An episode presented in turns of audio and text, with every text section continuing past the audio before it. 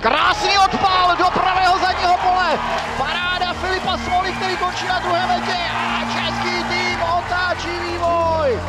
And now a line drive. This could be big trouble, and it is. Three-run score on the double from Marek Hloop, and it's 4 nothing. Czech Republic in the third. Wow. Dobrý zákrok, přivoz na prvně, to je přesný.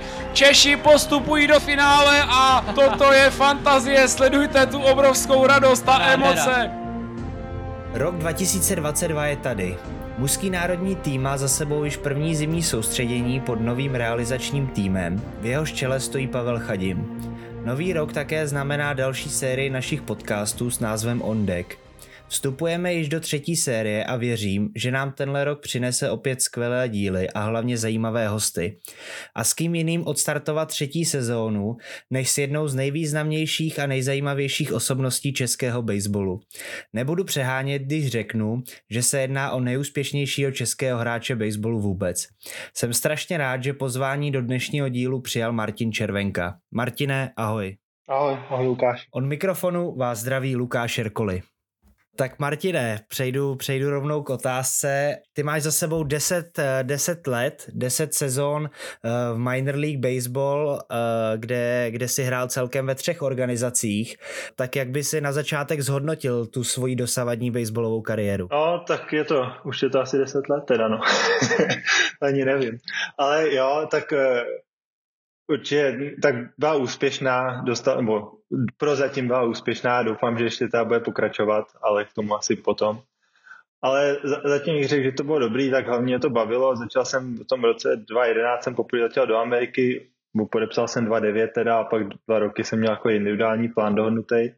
Takže v tom roce 2011 jsem začal vlastně u Clevelandu v tom v té nejnižší a postupně jsem se propracoval a v roce 2021 jsem hrál první rok, vlastně, kdy jsem strávil celý rok v AAA, takže jsem se někam tam podíval, hodně jsem toho procestoval po Americe, teda ty menší města, ale, ale určitě bych řekl, že to bylo pro, do, do, do téhle doby docela úspěšný. Vezmeme to hezky od začátku. Eh, ty jsi vlastně vyrůstal baseballově v pražském klubu v Kotlářce eh, a v 16 letech si podepsal svůj první profesionální kontrakt. Eh, jak už si říkal, jako první Evropan si podepsal s organizací Cleveland Indians. Tak jak vzpomínáš na ty, na ty začátky? Jo, tenkrát jsem o tom toho tolik nevěděl samozřejmě, takže jsem to společně s rodičema hodně řešilo a byl tam byl, byli tam vlastně s těma Indienců udělala dohoda, abych minimálně vlastně měl tu šanci dodělat střední školu tady v České republice, proto jsem první dva roky ještě nehrál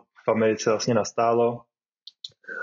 A plus teda ještě jsem samozřejmě musel, protože tam byl potřeba podpis rodičů, takže tam musel být i dohoda vlastně s tátou a s mámou z toho, že budu pokračovat, budu studovat vysokou školu tady, což jsem teda úspěšně už ukončil.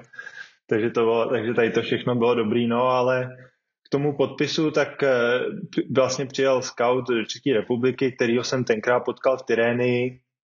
Eh, to byl tom Tyrénii roku 2008. Jsem ho tam potkal poprvé, on tam dělal jednoho z těch pomocných trenérů. Pak na podzim 2008, někdy, řekl bych, říjen listopad, listopadu, vlastně někdy přijel do Česka, tak se párkrát se mnou zatrénoval a pak, pak jsme si sedli, nabídli mi tu smlouvu kterou jsme, kterou jsme vlastně posléze já a museli ta samozřejmě rodiče za mě, protože ještě jsem nebyl zlatilý, byl jsem nezlatilý teda, a, takže ji oni podepsali taky. No a tak, tak to nějak vlastně začalo pro mě, no. Tenkrát jsem, když jsem poprvé úplně letěl do Ameriky, jak jsem samozřejmě moc nevěděl, jak to tam bude vypadat, o co tam, jako co sám přesně bude dít, jak bude vypadat tréninky a všechno, tak to byl takový jiný zážitek, když mi bylo tenkrát 16 let, když jsem letěl na ten extended spring na svůj vlastně první, co jsem tam byl měsíc. Měl jsem, měl jsem výhodu tenkrát, že tam byli zároveň eh, Austrálani Mitch Nielsen, který asi lidi znají z kotlářky, a pak Andrew Campbell. A, a pak další rok vlastně ten Ryan Bataglia z kotlářky, taky asi možná lidi znají. Takže tady ty tři, takže jsme všichni tři byli stej, stejný podobný ročníky a všichni jsme byli prvním rokem, tak jsme se hodně, hodně bavili, byli jsme spolu vlastně na hotelu i Uh, bydleli jsme na podvou a byli jsme na hotelu, že jsme hodně spolu trávili čas, tak to bylo příjemný pro mě, že, že tam byl i někdo, kdo tam byl takhle prvním rokem a byl taky z jiného kontinentu, než že tam byli jenom američani a dominikáni. Ty už to trošku zmínil, eh, ty si vlastně ten kontrakt podepsal v roce 2009 nebo na konci roku 2008, eh, ale do minor league si nastoupil až v roce 2011. Eh, vlastně ty dva roky si přes léto jezdil do Austrálie, jestli se nepletu, kde si hrál za tu baseball, australskou baseballovou akademii a do toho si dokončoval střední školu, tak jak koukáš zpětně třeba na tenhle, na tenhle krok, že, že jsi ty dva roky počkal, dokončil si vlastně tu střední v České republice? Já zpětně na to koukám pozitivně, protože si myslím, že to, že to bylo důležitý už jenom z toho, že kdybych tenkrát v 16 odletěl na půl roku do Ameriky, tak by to byl asi jiný zážitek, takhle jsem měl aspoň, nebo zážitek, jako by jiná zkušenost, ale takhle jsem měl tu možnost uh, se částečně jako aklimatizovat to, že jsem byl někde prostě chvíli sám, pak jsem přijel domů, lítal jsem různě po světě, cestoval jsem, takže určitě bych to viděl pozitivně a jsem moc vděčný, že tenkrát mi Indians to, to umožnili tohle udělat. Takže ten můj program na ty dva roky, 2009 a 2010, než jsem odjel na stál do Ameriky roce 2011, byl takový, že jsem celý duben jsem letěl do Ameriky na ten Extended Spring Training, kde jsem vlastně byl s, e, trénoval to, tak asi no, ten měsíc vlastně to bylo pak jsem se vrátil domů do Česka, kde jsem postupně měl, kolik to vychází, ten, dva, dva, dva měsíce školy. Uh, takže jsem tady dodělával, dodělával tu střední ten, ty dva měsíce a pak jsem přes léto letěl, jak si říkal, do, tý, do Austrálie, kde tenkrát byla ta MLB Australian Academy, takže tam, tam jsem pak hrál, tam jsem trávil v podstatě celý léto a byla i výhoda, že vlastně scout, který mě podepsal, tak on byl z Austrálie, který zároveň byl na té v té akademii, takže hodně jsme spolu trénovali, tak to bylo moc fajn. Ty jsi v roce 2011, teda uh, po dokončení té střední školy, tak si uh, letěl uh, na svůj první celý rok do, do toho Minor League, kde si začal v tom rookie, rookie ballu, úplně v té nejnižší úrovni tak jaká, jaká to byla zkušenost po té po střední škole? Eh, dva roky už si byl v té organizaci, ale, ale, ale spíš eh, tak v okrajově, jak si teď řekl.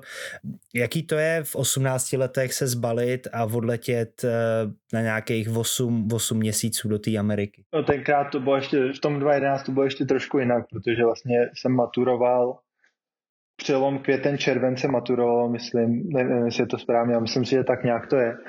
A takže já jsem, ten rok jsem vlastně nejel na celou dobu do té Ameriky, protože jsem jim řekl, že prostě já mám maturitu, že tady musím být, abych to udělal, což jen pochopili bez problému, to, to s nima bylo fakt, tady, tady, ta, tady ta domluva s nima byla neuvěřitelná v tomhle. A takže já jsem ten rok, eh, jsem měl normálně vlastně celý školní rok tady v České republice, a potom, co jsem odmaturoval, což byl teda, dejme tomu, začátek června, tak eh, pak začala ta, eh, ten ball začíná 18. června většinou začínal ten rok, plus tak nějak kolem toho data. Takže já jsem tam přijel vlastně na začátek toho ballu a byl jsem tam do konce srpna, což vychází na ty dva a půl měsíce. A uh, takže, takže tak, no. Takže to nebylo úplně, že jsem měl vlastně na celý rok, na těch 6 nebo 6 měsíců, nebo kolik to vychází, 7 měsíců, takže tady to byl začátek, můj v tom 2011 byl tady ten. A když se to tak vezme, tak uh, v Americe mají Major League Draft uh, vždycky, nebo teď už je trošku jinak, ale byl taky, byl 3., 4., 5. června, takže já jsem tam přijel ve stejnou dobu jako ty nově draftovaný tenkrát eh, toho roku, takže jsem tam přijel ve stejnou dobu jako oni, takže jsem na tý, do té sezóny rookie ballu jsem naskočil tak nějak jako společně s tím draftem v podstatě. To nakousli, že uh, ty, si, ty si vlastně ten svůj nástup do minor league uh, oddálil o dva roky kvůli té střední škole, ale uh, tou střední školou to pro tebe neskončilo a ty si, ty si úspěšně dostudoval, dostudoval vysokou školu a jsi vlastně inženýr. Jak to bylo komplikovaný, jak to bylo složitý, protože většina, většina těch lidí se dokáže soustředit soustředit jenom na jedno, nevěřej, že, že jde vlastně skombinovat ten profesionální sport a tu, tu školu, na tož eh, vysokou eh, a ty vlastně i přesto, že si trávil nějakých těch 6-7 měsíců v Americe, tak si vždycky přes zimu přiletěl, dodělal si všechny zkoušky a, a nakonec, máš, nakonec máš i ten vysokoškolský titul, tak jak to bylo komplikovaný? Tak eh, já jsem studoval vysokou školu obchodní tady v Praze, takže jsem měl individuální plán s nima dohodnutý, takže přes léto nebo přes ten letní semestr, když jsem byl pryč, tak to bylo jenom za základě komunikace s profesorama eh, na e-mailu, že jo. Eh, jsem tam mi dali nějakou práci, abych udělal nějaký tady ty věci, ale, ale, ale veškeré zkoušky a tak jsem pak dělal během zimního semestru, takže já jsem ten letní semestr, co jsem zmeškal, tak jsem pak měl tu možnost díky tomu individuálnímu plánu, který jsem měl dohodnutý, že jsem individuálně chodil za těma profesorama pak na podzim a, a dělal jsem si zkoušky podle toho, jak já jsem mohl a jak já jsem potřeboval. Plus jsem do toho chodil samozřejmě do školy a dělal jsem zároveň ten zimní semestr, kde to zkouškový nějak jsem pak v tom lednu, to jsem vždycky stihnul před odletem do Ameriky. No. Mm-hmm. Takže eh, složitý, tak eh, jako ne, No, člověku se nechce, ale musí, ale, ale určitě jako jsem rád za to, že jsem to absolvoval a že, že se mi to podařilo dokončit, protože nedokážu si upřímně moc představit, jaký by to bylo, dejme tomu po tom, co skončím s baseballem a tu dobu jako naskakovat někam do školy, když už by mi bylo přes 30 let, tak ne, nedokážu si moc představit, jestli bych do toho měl chuť a energie a všechno, jestli, jestli by se mi to ještě chtělo dělat, takže jsem moc rád, že jsem to takhle dokázal skloubit a že, že z toho byl ten titul. No. A vlastně tvoje hlavní motivace teda byla mm, mít nějaký zadní vrátka pro, po té profesionální kariéře? Přesně tak, přesně tak, protože eh, ten sport profesionální a obzvlášť teda jako když děláte baseball jako Čech, tak je strašně nevyspytatelný, člověk neví, jak dlouho se tam udrží, udrží, že jo, samozřejmě povedlo se mi tam vydržet 10 let, což, což za co jsem strašně rád a doufám, že tady ještě půjdu zpátky ale eh, mohl, tenkrát to mohlo skončit po roce, po dvou a jako je, je to takový, takový nevyspytatelný v tom, no ten profesionální sport obecně, nejenom baseball. Podle mě, teď si, teď si nespomenu z hlavy na někoho jiného eh, ze všech těch podepsaných hráčů, který by to dělali stejně, že většina těch kluků, co vím, že Johnny Novák, Dan Vavruša, ty vlastně dělali tu vejšku až potom, co, je, eh, co jim ukončili ty smlouvy, takže vlastně v tomhle si taky výjimečný. Jo, tak to, to já nemůžu mluvit za ostatní, já jsem se rozhodl jít tady tou cestou a jsem za ní rád a bylo to i teda na základě, jak už jsem říkal, dohody s mýma rodičema při, při tom prvním podpisu smlouvy, že teda půjdu na výšku a budu ji dělat. No. Takže jsem, jak, jak říkám, já jsem si vybral tuhle cestu a jsem rád, že to tak dopadlo. Ty jsi vlastně podepsal uh, s Clevelandem uh, smlouvu na sedm let, uh, kterou, kterou si vlastně celou uplatnil, nebo prostě byl tam, byl tam celých těch sedm let. Tak jak, jak by si zhodnotil celou tady tu organizaci, co se ti tam třeba líbilo, co se ti tam moc nelíbilo, když na to koukneš zpětně a budeš chtít nám to prozradit vlastně v organizaci Indians, která už vlastně se nemenuje Indians, ale je uh, Guardians, je to tak? Ano, ano, je to tak, no.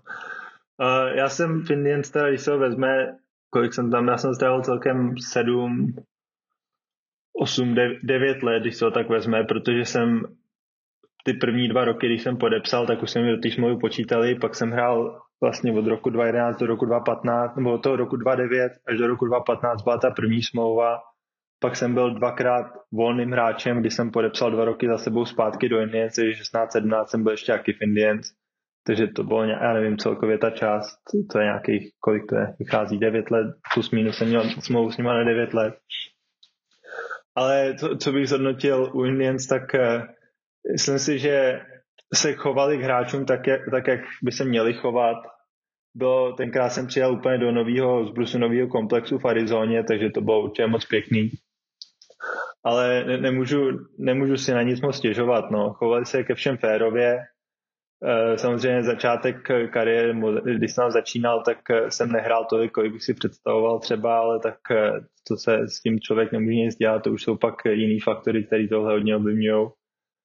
Ale jak říkám, jako trenéři, všichni, všichni mě respektovali, myslím si, že jako, i, jako brali to, jak, jak, jak se chovám na tom hřišti, že jsem k tomu jsem snažil vždycky přistupovat profesionálně k tréninku, ke všemu, nikdy jsem to neplákal, takže si myslím, že z tohohle pohledu mě i trenéři brali a nemůžu, nemůžu si stěžovat. No, spoustu kluků, vlastně, se kterými jsem hrál, tak se s nimi bavím, bavím doteď docela často, takže, takže tak, no. Takže jenom pozitivní vzpomínky na Indians. V podstatě jo, já obecně na ten baseball nemám negativní vzpomínky. Ale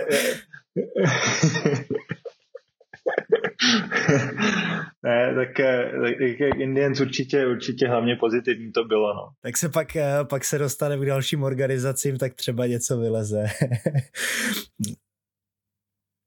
Ty, uh, ty si teda po, po nějakých těch devíti sezónách u Indians uh, si přes uh, San Francisco Giants uh, se dostal nakonec do Baltimore Orioles, tak kdyby si mohl našim posluchačům popsat, uh, jak vlastně celý, celý tenhle ten trade, ta výměna probíhala. No, no to bylo po té roce, po, po, v tom, po, po sezóně 2017 jsem byl zase volným hráčem a vlastně jsem se rozhodnul podepsat eh, smlouvu se San Franciskem Giants s organizací, ale vzhledem k tomu, že Giants mě zařadili na double soupisku a ne na triple soupisku, tak jsem furt mohl být vybraný v minor league Rule 5 draftu, kde můžou být vybraný hráči, kteří nejsou na 40 man a nejsou na triple A soupisce a odehráli v minor league, myslím, že už myslím si, že pět, pět, pět, čtyři nebo pět let takže já jsem do tady kategorie spadal a tenkrát uh, už vlastně, když jsem podepisoval, nebo měl jsem tu nabídku od, uh, od těch Giants, tak už tenkrát vím, že Baltimore taky, taky se, se mnou jednal a zajímal se o mě a taky by měli zájem. A já jsem se teda rozhodl, rozhodl pro Giants, který mě ale zařadil, jak jsem říkal, tu double soupisku. Tak uh, potom mě v tom minor league Rule 5 draftu uh, si vybral Baltimore, protože měl, měl to právo a zařadil mě to jakoby na ten AAA soupisku Baltimoreu. Takže ta, takhle to celé proběhlo.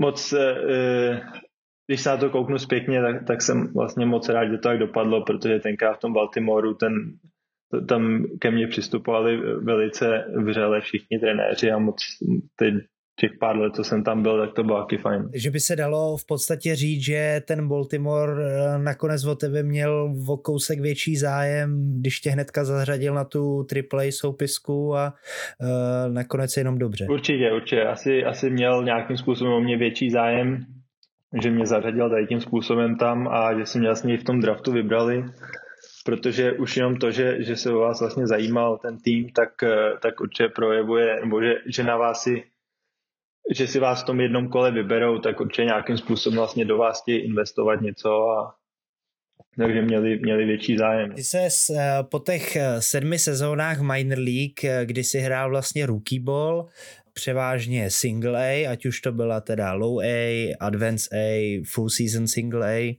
tak eh, ses až v Baltimoreu přehoupnul eh, do toho Double A, kde v podstatě si se stal prvním Čechem, který se na takhle vysokou úroveň dostal. Tak eh, Jaký byl třeba rozdíl mezi tím single A double? Ježišmarja, to je, to je těžký popsat, už se moc nepamatuju. Ale jo, jo, říkáš to správně, vlastně jsem u Indian jsem prošel ty rookie ball short season, pak jsem měl dva roky, co jsem hrál tu full season low A, pak jsem 2017 jsem hrál tu high A, a po tom roce uh, jsem se dostal teda do toho Baltimoreu, který už tenkrát, když vlastně se mě vybrali a když jsem přijel za nima podívat na spring training, tak mi hned od začátku řekli, půjdeš do double a budeš tam první catcher. Je nám úplně jedno, jak budeš hrát na spring trainingu, prostě to, tohle mi hned po příjezdu řekli, což pro člověka bylo také jako uvolňující, že nejde na ten spring jako v úvozovkách o nic bojovat, jo, samozřejmě furt člověk chce hrát co nejlíp a snaží se zlepšovat všechno, ale že, že jako člověk ví, že jako za ním ta organizace nějakým způsobem stojí a že mu věří a že prostě dostane tuhle příležitost hned na začátku. Takže, takže to bylo to, ale když si porovnám tu high AA, tak je to, bych to řekl, já to nechci, aby to vyznělo blbě, ale je to takový level, kdy vlastně do AA se dostávají ty hráči, kteří mají nějaký potenciál se dostat vlastně do Major League a nahoru, mezi tím, co ty, který sám nedostanou, tak eh, v podstatě odpadávají v tom háji, no. A, a, a ani bych neřekl, že to je, jako nevím, nechci číslama nebo to, ale ta, takhle bych to tak popsal, no, takže pak už eh, ta kvalita a všechno, že se to zužuje, čím jde člověk vejš, takže určitě, určitě tam menší rozdíl mezi těma hráčema, kdy třeba ty nadazovači jsou mnohem konzistentnější, jak už když jsem je chytal nebo jsem naproti ním stál na pálce, Uh, už se setkáváte v tom double, se setkáváte s lidma, kteří mají zkušenosti z Major League. Uh, měli jsme vlastně tenkrát jsem byl já první catcher a druhý catcher v týmu, byl Audrey Perez, ten bylo přes 30 let a hodně mi taky pomohl, protože on už měl pár, pár, zkuš, pár zápasů, pár zkušeností z Major League a už ten profesionální baseball dělal nějakou dobu, takže věděl jsem, že když jsem se potřeboval na něco zeptat nebo to, tak to byl vlastně on, za jsem šel, což bylo moc fajn taky, že to je vlastně spoluhráč, který se snaží vám pomoct a nejenom, že furt jakoby jde proti vám v úzovkách. No. Tvoje cesta vlastně uh, trošku přeskočím. V tom minor league šla opravdu jako krok po kroku, což si myslím, že je celkem unikát. A někdy jsem udělal dva kroky na stejném levelu. což, je, což je celkem velký unikát, protože většina těch hvězd nebo těch um, hráčů, který třeba v tom... Já, já můžu jenom, já ti do toho teda skočím, pardon. Já bych, já bych neřekl, že to je unikát, ale ono se o těch lidech jako moc tolik neví, který to prošli takhle level po levelu, protože všichni vědějí jenom tyto prospekty a ty hvězdy, které dostali ty peníze, které jsou automaticky, nebo automaticky, které jsou těma organizacema protlačovaný. Takže ano, hodně, hodně lidí je, že třeba hrajou třeba jenom půlku sezóny v háji a pak jdou do AA ale je, je daleko víc lidí, je, který prostě hrajou takhle level po jednom, prostě level po levelu a jdou nahoru, každý, každý ten rok se posouvají. Takže že řekne, že to není obvyklé, já bych řekl, že to spíš naopak, že a samozřejmě do, do těch novin nebo na internet a všude to se dostává jenom ty prospekty, který prostě dostali miliony za podpis a je, to trochu o něčem jiným, ty dostávají, jsou protlačovaný takže jenom takhle bych to upřesnil. No. Rovnou teda navážu na, trošku přeskočím myšlenky a navážu na další otázku. Jak třeba koukáš na ten systém toho, že přesně ty si třeba v té organizaci dva, tři roky vybudováváš si tam nějakou pozici a ta organizace prostě podepíše nějakou, nějakou hvězdu z college, nějaký, nějaký prostě mm, první, první kolo draftu, eh, třeba kečra na tvý pozici a ať už se můžeš snažit jakkoliv hrát jakkoliv dobře, tak prostě vždycky, vždycky ty hráči asi budou protlačovaný, protože eh, je to velká investice pro, pro tu organizaci, pro ten klub. Mm, jak koukáš na tenhle systém? Není to trošku pokřivený? Uh, jestli je to pokřivený nebo ne, to si ne, neodvážím soudit, ale je to prostě v tom, že to je biznis a že to takhle funguje ve všem, v jakýmkoliv sportu. Že když někomu dáte peníze, tak potřebujete tu investici svojí, aby se vám co nejlíp zúročila. Hold je, je to tak, jak to je a člověk nemůže nic jiného nedělat, než se s tím smířit. No. Prostě říct si, no tak jako dobrý, tak eh, se budu se snažit udělat co nejvíc té příležitosti, kterou já dostanu a moc se nekoukat na ty ostatní. No. Je to je, po té mentální stránce, ano, je, je to docela těžký, a, ale člověk nemá jinou možnost, no. Když, když se s tím nesrovná, tak pojede domů. Protože za ty roky si určitě se potkal se spoustu tady těma hvězdama nebo prostě uh, velkýma investicema, který, kterým ta organizace už prostě od začátku věřila a tím, že jim věřila, uh, tak jim dala t- i samozřejmě velký, velký obnos peněz, velký ten uh, bonus za podpis a tím pádem byli vždycky protlačovaný, tak určitě během těch deseti sezon Minor League se musel setkat se spousty tady těma protlačovanýma hráčema. Jo, tak potkal jsem jich samozřejmě hodně, ale většinou většinou to byly v pohodě kluci, nikdy jsem se nesetkal s nějakým vyloženým prostě blbcem nebo něco takového a jako nikdo mi nedělal nikdy žádný naschvály v ničem, takže já se nemůžu stěžovat. Samozřejmě oni dostali jiný příležitosti na hřišti, ať už prostě třeba týden nedali hit nebo něco, tak furt dostali tu příležitost nebo dostávali jí dál. Ale jak už jsem říkal, to prostě k tomu sportu nebo k tomu, tomu, tomu biznisu obecně nebo baseballovému biznisu tohle patří. A když se tím člověk nesrovná, tak, tak prostě tam nemá moc šanci uspět. No. Což je asi v tom basebole kor, eh, když prostě hraješ nějakých těch 120 eh, zápasů a víc za sezónu. 140.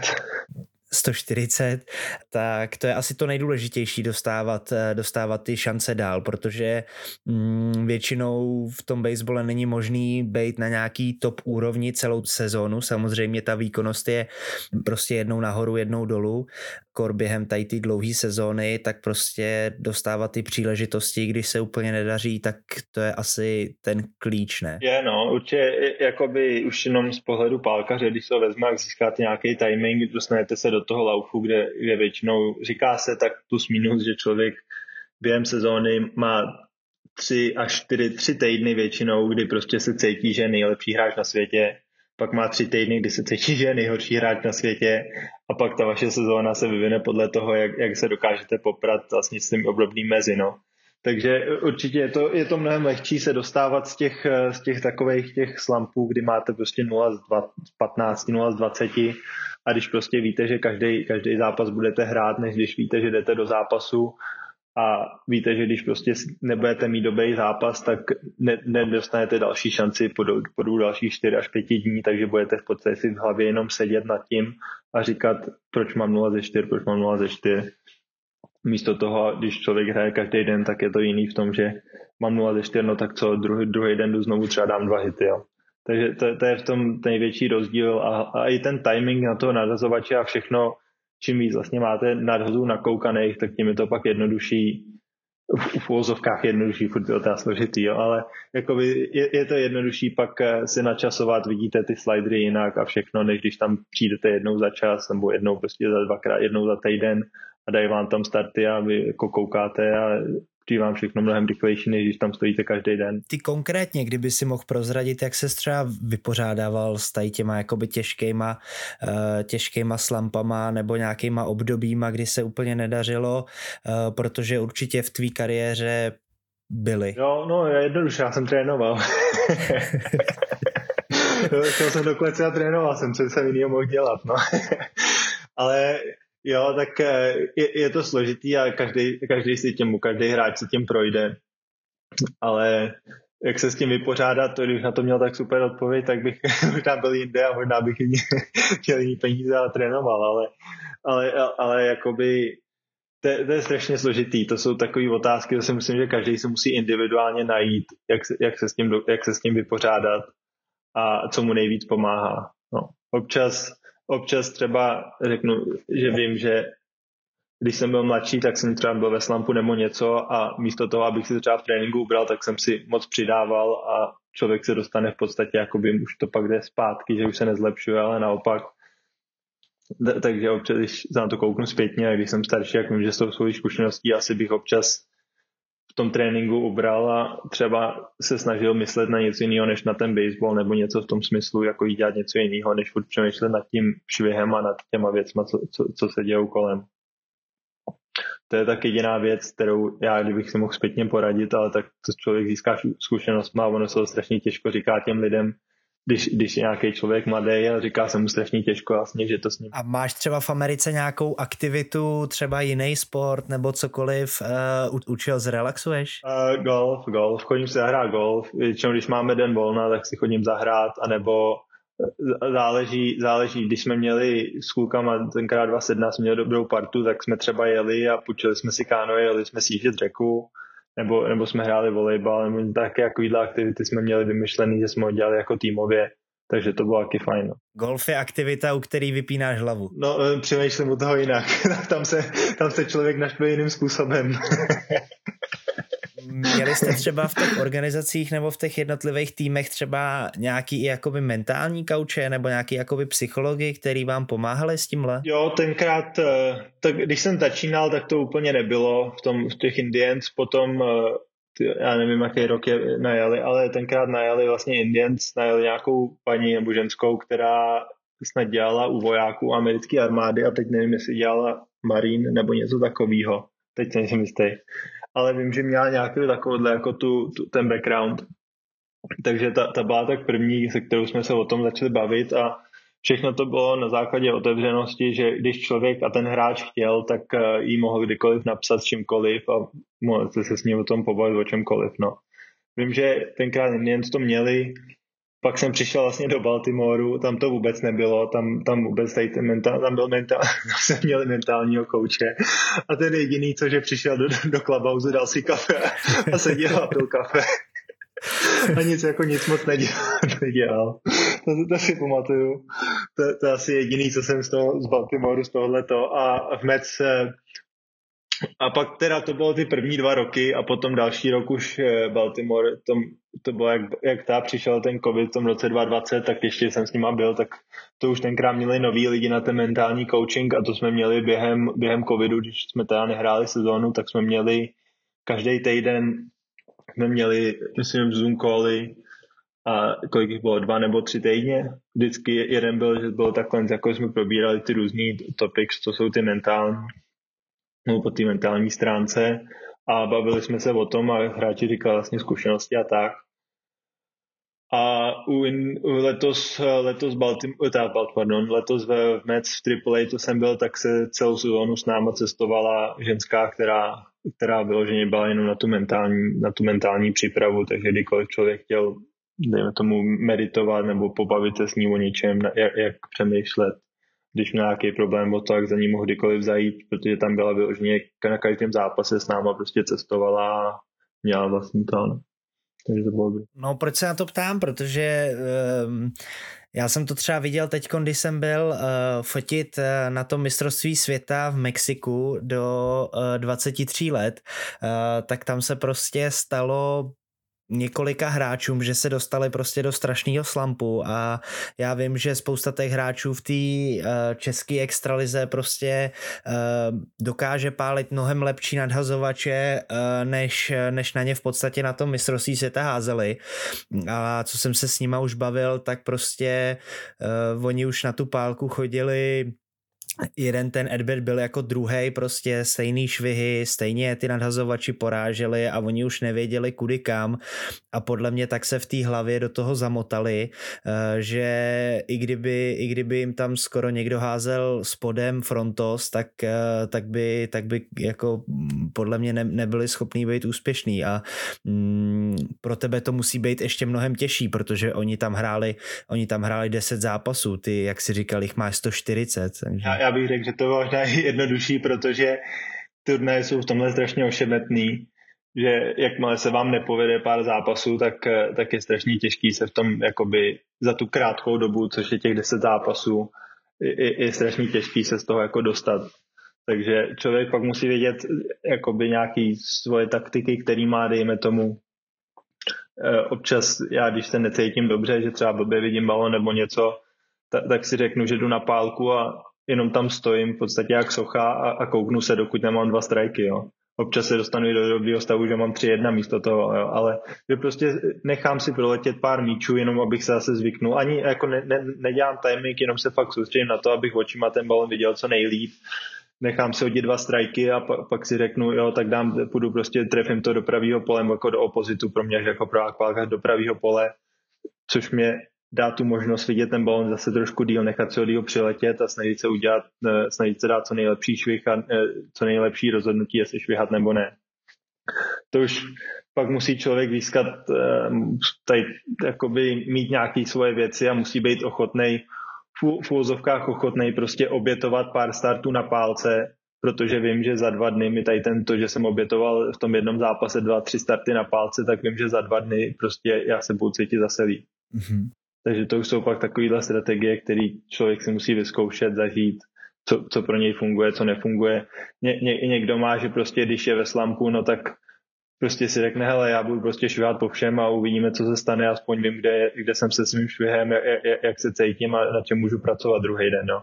To, to je strašně individuální v tomhle, takže to si každý, každý hráč musí najít, jak a co, jak a co mu vyhovuje. No. Někdo, někdo ještě, ještě dám příklad, někdo si vezme prostě vyloženě mnohem těžší pálku, aby prostě cítil, kde má ten barel a, a kde mu jde ta pálka. Jo, takže to jsou, je, je, já, to je jako jich příkladů, co mi napadlo, jo, ale je toho mnohem víc, co člověk může udělat a proto, aby se z toho snažil dostat, ale musí si to, musí se ho každý vyzkoušet sám, co mu funguje a co ne. A musí ještě být ochotný prostě říci, že v tom zápase ty tři starty obětuje protože ví, že prostě druhý nebo za dva dny se najednou bude cítit líp a, a musí to mít nějaký smysl v tomhle, v tomhle smyslu, že obětuju to, ale vím, že prostě mi to pomůže do budoucna. což na tom turnaji krátkým je strašně těžký. Samozřejmě proto říkám, že ty turnaje jsou fakt jako nevyspytatelný v tomhle. Ale v té sezóně, když máte 140 zápasů, tak když člověk dokáže obětovat dva, tři zápasy, protože vím, že dalších sedm se mi povede, tak je to mnohem jakoby během té sezóny se to vyplatí. Jo. Na tom turnaji je to samozřejmě trošku jinak. Každopádně, ale ty techniky, všechny, co si řekl, tak uh, vyplatí se určitě něco změnit, na něčem pracovat, ne, ne, ne prostě chodit, dělat ty stejné věci a doufat v jiný výsledek. No samozřejmě, no. samozřejmě. Eh, ale zase, jo, na, na tom turnaji nebo obecně pracovat na švihu eh, během sezóny je, je strašně těžký taky, protože zároveň člověk eh, jdete vlastně pracujete na něčem a pak jdete do, do sezóny s tím, že teda chcete ukázat to, na čem jste pracovali, do toho zápasu, pardon, že chcete ukázat, na čem jste pracovali, takže na švihu se mnohem líp pracuje, mnohem líp pracuje v zimě. A během té sezóny spíš musí člověk mít pár svých drillů, pár, jak bych to řekl, i těch checkmarků, co prostě člověk ví, že když dělám tohle, tohle, tohle, tak vím, že prostě budu v dobré pozici na to pálit, budu švihat po dobrých míčích a nechám ty špatný proletět a budu to vidět dobře a budu dávat svoje nejlepší švihy. Tak, takže tak, takových to tak. Jak třeba dlouho trval tvůj nějaký nejdelší nebo nejhorší slump? Jestli si vzpomeneš. Ježíš Maria, to, to si nepamatuju. to, to, si, to, fakt, fakt to nepamatuju, abych pravdu řekl. Pamatuju si jednou v roce 2015. Myslím si, že jsem měl 0 z 18 a pak jsem dal home run. Jsem měl jeden z 19 a to, si, to, to je jediný, co si jak vybavuju. Vím, že to bylo proto, že jsem ten slump ukončil home to je jediný, co si pamatuju o tom, ale víc, víc slumpů si fakt nepamatuju v životě. já se na ně snažím nemyslet, já se snažím myslet na ty dobré věci. Jasný. A e, když se přesunu jakoby k e, tvýmu druhému roku v Baltimore Orioles k roku 2019, e, já jsem na něj koukal a ty si vlastně ten rok měl trošku jak na horský dráze. Ty jsi byl jak v single A, v double A, tak i vlastně v triple A. Pokud si dobře vzpomínám, tak tam bylo i nějaký snad zranění, nějaký ty mezižeberní svaly. Vím, že jsme si o tom psali. Jak těžká sezóna to byla pro tebe? Jo, jo tak já to upřesním ještě, jo. ale eh, tak eh, za, tu sezónu jsem začal v Double což eh, abych pravdu řekl, tenkrát pro mě bylo trošku zklamání, protože v roce 2018 jsem měl hodně dobrou sezónu a když jsem podepisoval zpátky s Baltimorem, tak mi tenkrát mi řekli, že budu začínat příští rok, takže rok 2019, že budu začínat v AAA a že budu první catcher v AAA. Bohužel tenkrát vlastně všechno to vedení, co tam bylo, to starý, který, který za mnou stáli, který si mě oblíbili, vyhodili.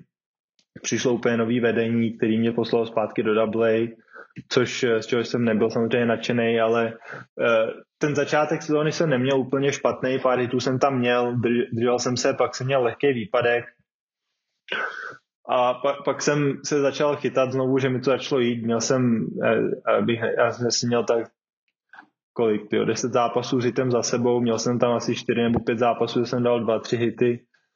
A, a pak, pak mě trefili nad hozem, zlomili mi žebro, což je to zranění, který jsem měl, takže jsem vypadl na 6 týdnů úplně, úplně ze hry a to je ten důvod, proč jsem tam šel do toho, do toho low way, nebo, nebo to byl short season, teda ten Aberdeen, tenkrát short season, protože jsem tam měl, po tom, co jsem se zotavil, tak jsem tam měl na pět zápasů, myslím, že to bylo pár zápasů na to se zotavit a dostat se jako zpátky do formy nebo ukázat to, že jsem zdravý v podstatě. To je, to je ten důvod, proč to bylo tak, jak se říká na horský dráze, to tak nebylo, nebo bylo to se na horský dráze, ale tady to byl důvod, proč jsem byl poslaný tam dolů. A pak po tom zranění jsem se vrátil a už, už jsem v tom double uh, nedostával tolik příležitostí, což mě trošku mrzelo. Ale na, nakonec, eh, myslím, že pak jeden catcher v AAA rozhodl, že končí a jel domů, takže jsem ten poslední měsíc strávil v AAA, kde se mi kdy se mi vlastně nadstandardně dařilo, že jsem měl do, dobrou average a padaly mi tam hity, což, což bylo fajn, no. Že jsem, to bylo poprvé, co jsem vlastně zkoušel, nebo za, jsem, zkoušel jsem si zahrát AAA, AAA baseball. Jsme teda trošku porovnali single A a double A, tak uh, co porovnání téhle lika AAA? AAA, uh, t- tam už uh, v podstatě některé týmy to mají, AAA mají vyloženě, že mají z veteránů, který hráli Major League a Uh, jsou to lidi, který ta organizace ví, že když prostě bude potřebovat na dva, tři týdny vyplnit, nebo prostě se jim zraní někdo Major League, budou potřebovat někoho z AAA, tak vědí, že ty hráči v AAA jsou schopní to tam odehrát a, a jako pomoct tomu týmu nahoře v tom Major League vyhrávat, takže tak bych to, takhle bych to řekl, no, že hodně, hodně lidí v AAA má zkušenosti z Major League, v podstatě 80% lidí, co jsou v AAA, 85% lidí už měli pár zápasů v Major League a, a, a ví, ví, co se od toho očekávat. Eh, díky tomu měsíci vydařenému v AAA, tak si eh, na začátku roku 2020 eh, dostal pozvánku na uh, Major League Spring Training. To, už jsem byl v roce 2019 na Major League Spring Trainingu. Jo, takže, takže uh, to byl tvůj druhý Major League Spring Training. To byl můj druhý Major ano, ano, ano. No, tak jaký je ten Major League Spring Training? Jaký to je být, uh, připravovat se na tu sezónu vlastně s těma největšíma baseballovými hvězdama na téhle planetě? Tak je to ten trénink sám o sobě je v podstatě stejný jako minor league, jako by ty, ty jednotky a tak. Samozřejmě ty hráči jsou lepší. Ale já jsem měl t- ta výhoda u toho, že jsem byl tenkrát v tom Baltimoru, že hodně obměňovali kádr, omlaďovali, takže spousta lidí, který jsem na tom Spring League Spring Trainingu potkal, jsem s nima hrál v tom double a vlastně v, tým, v tom roce 2018 jsem s nima hrál. Spousta lidí jsem znal takže, takže to byla velká výhoda pro mě v tom, že člověk jako nepřijde, kde je úplný, úplný nováček a nikoho v tom clubhouse najednou neznáte, že tam, že tam bylo hodně těch mladých lidí. A určitě je to, je to moc příjemná zkušenost, tak je to další vlastně krok k tomu se dostat nahoru v podstatě.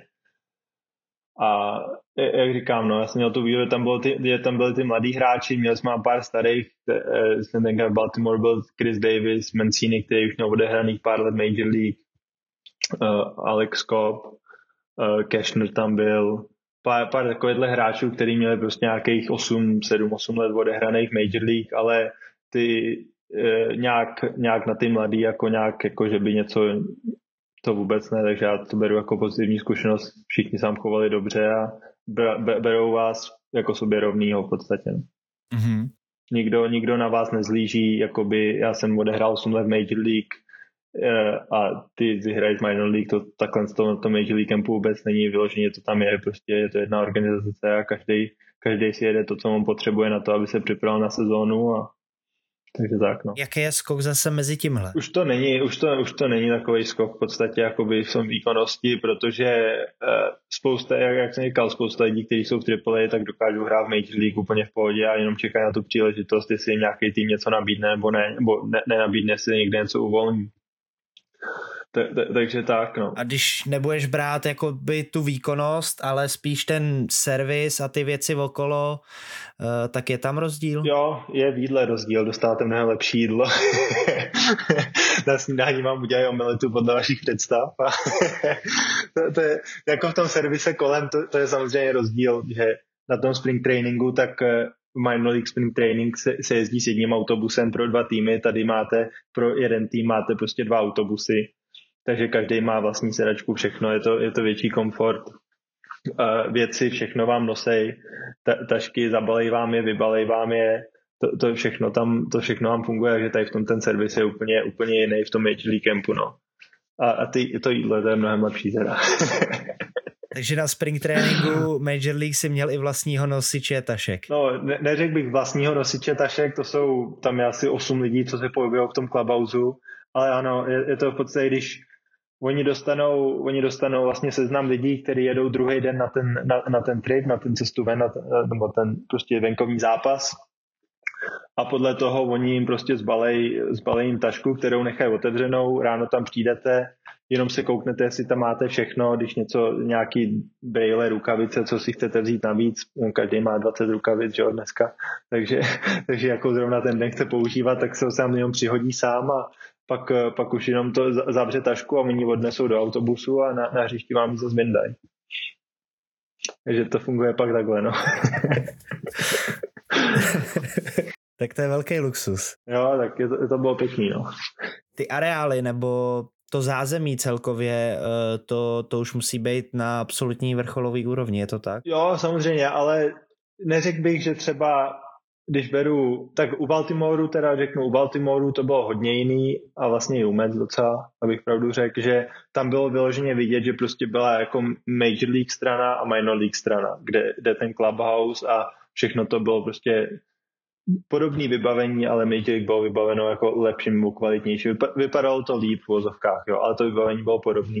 Ale třeba když jsem byl u Indians, tak tenkrát právě jak v tom roce 2009 teda postavili to nový, ten nový komplex, tak tam eh, nebyl tam nebyl rozdíl mezi vlastně Major League a Minor League stranou, jo. Takže poslovnu jsme, s Indians byla poslovna, kde používali, kterou používali vlastně Major League hráči a Minor League hráči dohromady, tak, takže, takže takhle no. Takže jakoby na tom Minor League campu tam se ještě jako, tam to zázemí a všechno je docela dobrý, to je pak, když se spíš rozjede do těch full season teams, tak někdy prostě ty, ty šatny a tak, to je, to je docela hrozný. Jednou jsme měli šatnu, to bylo, ježišmarja, to bylo 2014, 2014, což byla short season, jsme hráli venku, teda to nebyla domácí naše šatna naštěstí, jo.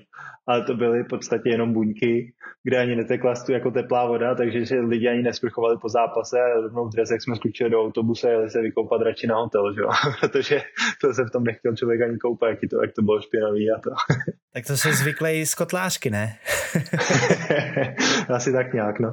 No, když se vezmu, jak ty šatny, ty šatny byly v podstatě úplně stejný, no. Takže i tohle, i tohle člověk tam vidí. V roce 2020, eh, kdy si vlastně absolvoval teda už svůj druhý uh, Major League Spring Training uh, v organizaci Baltimore Orioles, tak vlastně pak přišla celosvětová pandemie COVID a ty se zvrátil do České republiky, kdy tě vlastně půlku sezóny mohli diváci vidět právě v České lize v, v drezu kotlářky. Koukneš zpátky na tuhle na tuhle vlastně událost, na to, na to, co se stalo. Myslíš, že to byl velký problém v, v tvý kariéře, protože ty si vlastně měl za sebou teda dva, dva ty Major League eh, spring tréninky, měl si dobrou sezónu dobrý konec sezóny 2019 v té AAA. Eh, myslíš, že tě to mohlo nějak eh, zastavit? Jo, tak eh, ne, neřeknu přímo zastavit, ale určitě to nebylo, nebylo to příjemný, protože jsem se, když jsem šel do, na ten spring training 20, tak jsem se cítil hodně dobře. A měl jsem, vlastně to jsem v zimě, co jsem byl se podívat vlastně za trenérem a pálky, co jsem letěl individuálně do Ameriky na, na švihy, všechno, takže jsem se cítil fakt výborně měl jsem natrénováno všechno, ne jako, že bych jiný neměl zimy natrénováno, ale cítil jsem se hodně dobře tu sezónu, začal já jsem na spring training, kde uh, jsem dostal pár zápasů, dal jsem home run, cítil jsem měl docela dobrý kontakty, uh, tenkrát si pamatuju, že jsem měl snad nejlepší BPčka v životě, ale, ale to, ale byla, byla to škoda, pak přišla pandemie a, a celý se to zatilo v tom, že člověk jako najednou jsem zůstal v Americe na hotelu, jsem byl 4,5 měsíce sám, Uh, protože jsem furt nějakým způsobem doufal, že se začne hrát, bohužel, což se nestalo.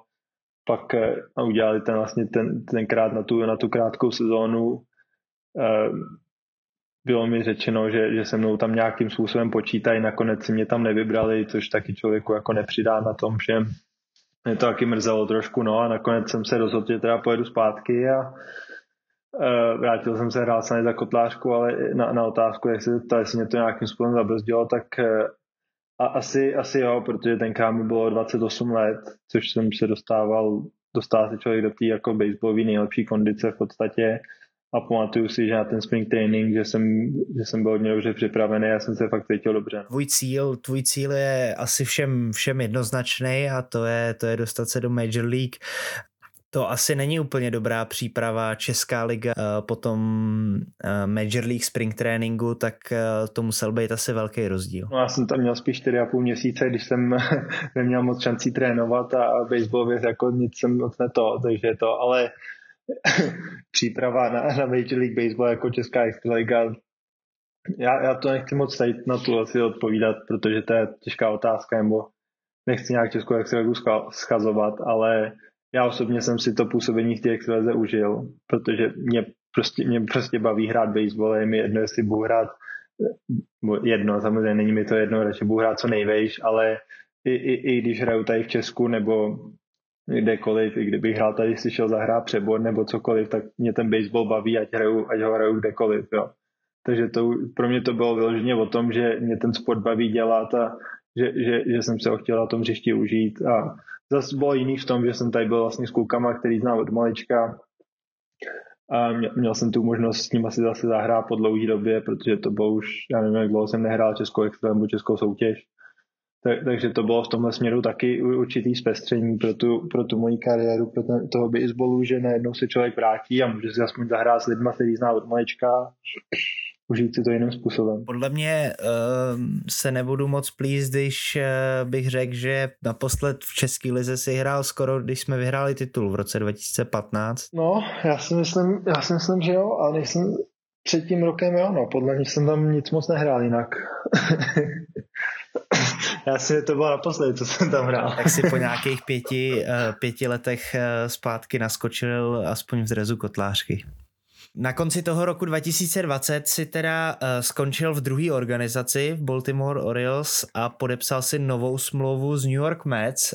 Um, tak uh, hodno, hodnotil si už Cleveland, uh, tak uh, mohl by si zhodnotit i ten Baltimore, jestli tam najdeš nějaký ty negativa nebo taky jenom pozitiva? Baltimore, tak ten byl rozdělen na ty dvě části, no. Protože v tom roce 2018, to byl můj první rok, tak tam bylo to starý vedení, což bylo pro mě Eh, z mýho pohledu jako neuvěřitelně dobrý, protože vím, že, vím, že to vedení za mnou stálo, jak trenéři, tak ta vlastně front office, všechno.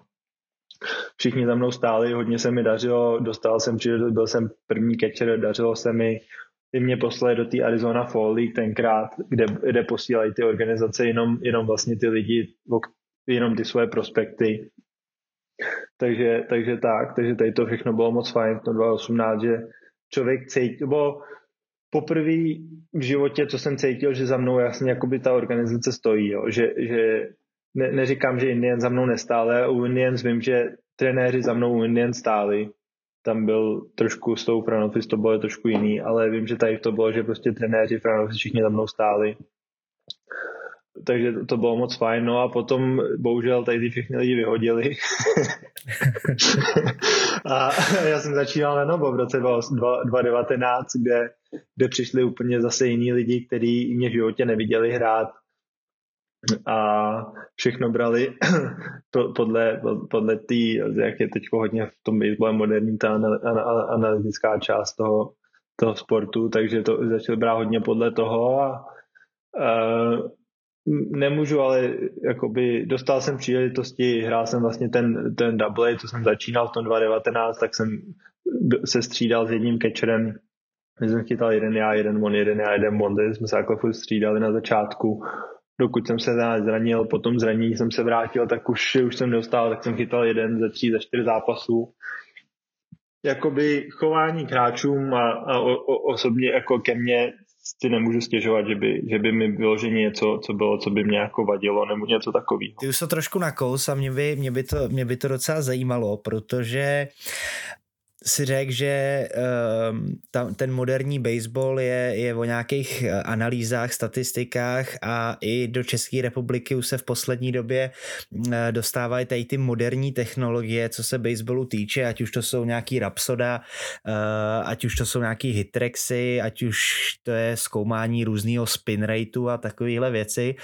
Uh, a když dám do kontrastu tebe, když jsem tě viděl, eh, když jsem tě viděl trénovat, tak vím, že ty, ty přijdeš na trénink, vytáhneš si pálku, máš tam nějakou tenisovou raketu ještě do toho, máš k pálce přidělaný takový to házítko, házítko na balóny pro psy, uh, tak uh, co ty a tady ty moderní technologie, uznáváš to, neuznáváš to? Já si osobně myslím, že to musí být jako kombinace obou, že nejde se jenom spolíhat na tu moderní technologii, ale nejde se zase spolíhat, ale ne, nejde se zase spolíhat už jenom na ten old school baseball, protože prostě ten sport se nějakým způsobem vyvinul. Takže si myslím, že se ho musí kombinovat, že prostě furt ano, tak eh, všechny ty čísla technologie jsou moc dobrý, musíte vědět, co s nima udělat, k čemu jsou a jak fungují a jak je použít pro to, aby se ten hráč dokázal zlepšit ale zároveň vám ty čísla neřeknou, co ten hráč musí udělat pro to, aby se zlepšil. Jo, takže ano, tak dejme tomu nadazovače bude mít nějaký tady ten, ten vertical release point a všechny tady ty věci nějakým způsobem budou, oni, mu, oni ti řeknou ty čísla, ta technologie ti řekne čísla, řeknou, no to musí zlepšit ale už vám neřekne, jakým způsobem, co musíte udělat, jak, jak musí, na čem musíte pracovat pro to, aby, aby se vám to zlepšilo. Tomu furt tam musí být ten old school baseball, ten trenér nějakým způsobem, který, který prostě to hrál, má to zažitý a ví, ví, o co se jedná. Když to vezmu z pohledu pálkařů, tak když člověk nestál v boxu na 95, na 100 mil, tak neví moc, co vlastně, ne, když jste nestál na slider, který letí 90 mil, tak eh, jako je strašně jednoduchý sedět u počítače a, a, říct někomu, hele, po tady to míči nešvihej. Koukej, jo, jako co? já, já, ono to není tak jednoduchý, jako jenom takhle říct po tomhle nešvihej, jo, samozřejmě. Takže si myslím, že proto si myslím, že to musí být vlastně z těch obou stran. Jo, z toho pohledu pákaře, je, je, třeba ty čísla, co jsou, tak je, je moc dobrý, že člověk ví, uh, protože dokážu si udělat obrázek, nějakým způsobem obrázek o tom, co přibližně ten slider může dělat, jakým způsobem vypadá, na kolik procent hází do strajků, kam ho hází a všechno tady to, jo, dobrý. Ale potom stejně, jakoby, když jde do zápasu, tak musí tam být něco jiného, což už jako ten počítač a ty čísla vám neřeknou. No.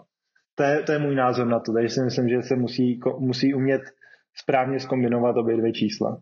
Že když já plácnu, kdybych tady člověk přišel a, a řekl tady všem českým reprezentantům, dejme tomu, jako jejich čísla, tak ty budou koukat a jako co, co mají s těma číslama ty lidi dělat, to už vám nikdo neřekne, to je ten problém. To, co já mám s tou analytickou částí, že moc často ty lidi koukají na ty čísla místo toho, aby vlastně, jo, tak dobrý, fajn, ale jak ty čísla zlepšit. Používáte tady ty moderní, uh, moderní věci jako ty Rapsodo v Americe? Jo, jo, jo, jo to všechno, zase to, to, tam, tam je, eh, Rapsodo se tak nepoužívá, my spíš trackman na hřišti a oni mají přenosný trackman, který je ale asi v jiný cenový relaci než Rapsodo a ten přenosný stojí asi 35 tisíc dolarů. Myslím, Rapsodo stojí možná 5, 5, 4 nebo 5 tisíc dolarů. Ale, ale, ale jo, tady to všechno vlastně na každý bullpen ty nadazovači mají, jenomže je tam furt prostě eh, mají vedle sebe kauče, který má zkušenosti s tím, s tím vším a podle těch čísel on řekne, jo, hele, tady jsi měl dobrou, zkus tady to, tady to, udělej tady v tom, chytni si ten balon trošku jinak, zkus ten change-up, zkus tady ten grip, uvidí něco, a tady, tady, to všechno jde do toho, takže se to jako jakým způsobem snažíš kombinovat. A, a potom, když se jde do toho zápasu, tak už v podstatě ty čísla jsou všem úplně jedno a už je to jenom o tom, jo, tak co, co musím udělat, abych když pálím dobrý, abych měl úspěch, nebo když se nazvat, co musím udělat pro to, abych ho dostal ven, abych udělal toho palkař. Proč se na to ptám? Mně přijde, že uh, trošku s příchodem tady těch technologií uh, spousta, nebo v Americe už je to asi delší dobu, ale do České republiky uh, spousta těch mladých kluků kouká jenom na čísla, honí se po nějakým spin rateu, honí se po nějakým, po nějaký rychlosti trošku mi přijde, že, že, že, to, i, že to i pokřivuje ty tréninky. A to nevím, jak to je v Česku s mladýma klukama, tady to přesně, ale říkáš to správně v podstatě, že jako honí se člověk po spin rateu, ale on, když máte dobrý spin rate, dejme tomu, ale máte k tomu blbý vertical release point, tak vám je ten spin rate v tak nějak ničemu. Takže a, a vertical rate a tady ty věci, to, to jsou věci, které jsou v podstatě důležitější než spin rate, dejme tomu. No. Ale rychlost je moc pěkná, samozřejmě je moc pěkný, když člověk hází 95 mil, všechno, ale já, já, já z vlastní zkušenosti, já jsem stál proti nadazovači, který sice na, na tom, jo, jako radar mu říkal, že hází 100 mil, no ale vždycky jsem na něj dal hit, nebo vždycky jsme ho rozpálili, protože pocitově ten nadoz nám přišel, že letí 90. A pak máte naopak nadazovače, který jsou 90 a, a hážou mnohem rychlejší, takže ta rychlost jako je pěkná, samozřejmě vypadá to moc pěkně, když hodíte 95 na radar, ale zároveň si musí jako dokážu to hodit do strajku jednak a za druhý jako je to ta účinnost, je, to, je ta rychlost pro mě dost účinná. Mm-hmm. Teď jsou věci, které si musí každý hrát sám uvědomit a asi to musí vyzkoušet na hřišti a zjistit, co mu funguje a co ne. Eh, když jsme u těch rychlostí, na jakou třeba největší rychlost ty jsi stál? Jež, to bylo 100 mil asi a i víc, asi, já nevím. Leto, ale leto jsem chytal v Dominikáně hráče, který hodil 103. to už je asi pořádná šlubka. to už ani nevidíte. to, už jenom, to už jenom chytám, mám rukavice, doufám, že trefí.